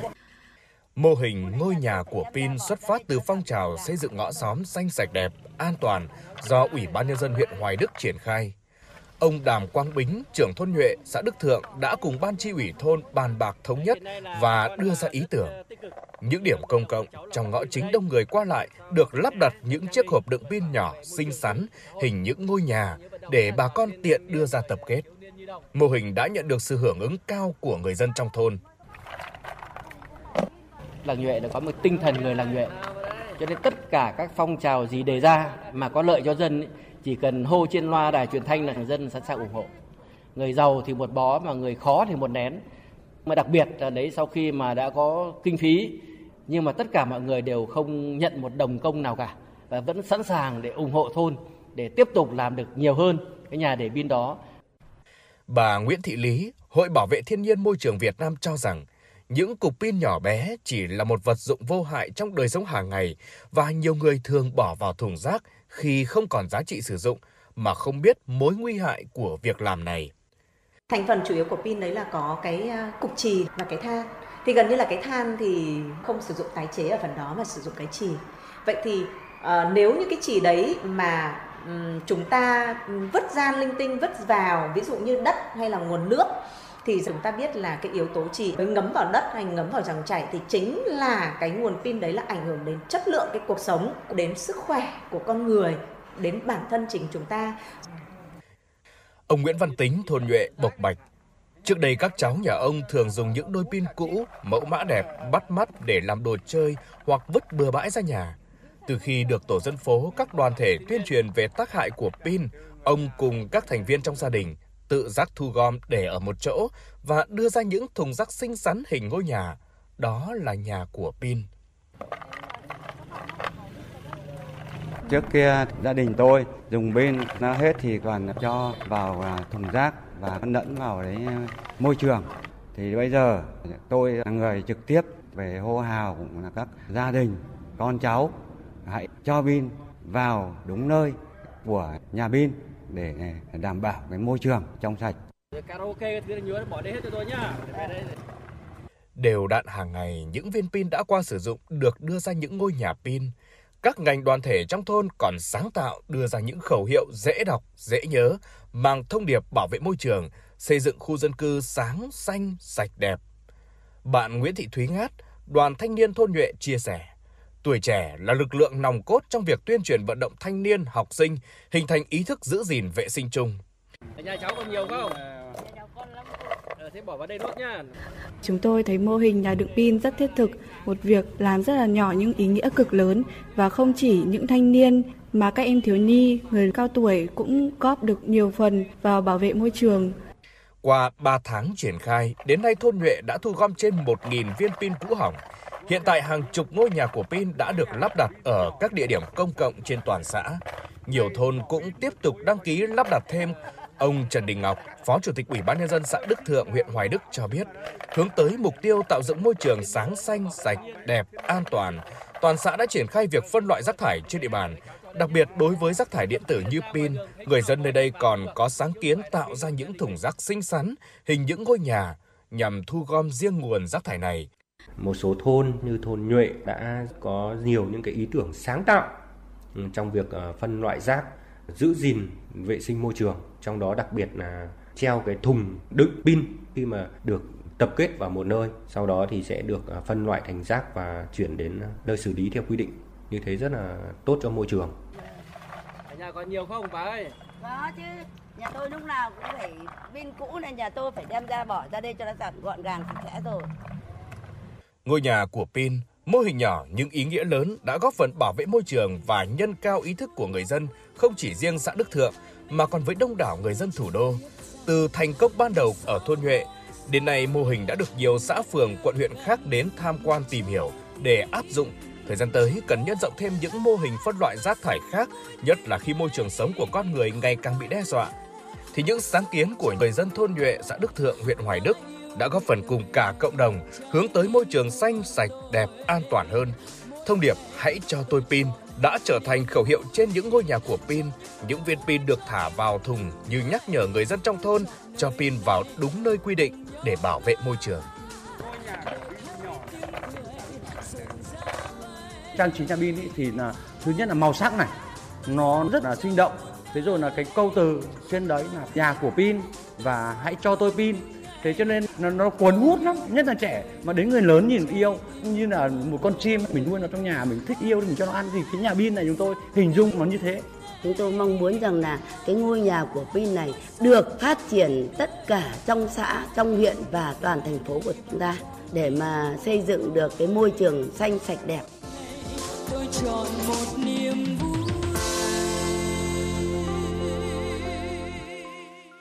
Đến đây thì thời lượng của Chuyển động Hà Nội chiều hôm nay cũng đã hết, nhưng chúng ta sẽ vẫn luôn được gặp nhau vào khung giờ này hàng ngày trên tần số ép em chín mươi sáu mê ga héc của Đài Phát thanh và Truyền hình Hà Nội. Vâng thưa quý vị, xin được nhắc lại số điện thoại nóng của chương trình không hai bốn ba bảy bảy ba sáu sáu tám tám. Hãy tương tác với chúng tôi để chia sẻ những vấn đề quý vị và các bạn đang quan tâm hoặc đóng góp cho chương trình ngày một hấp dẫn hơn. Còn bây giờ, xin chào!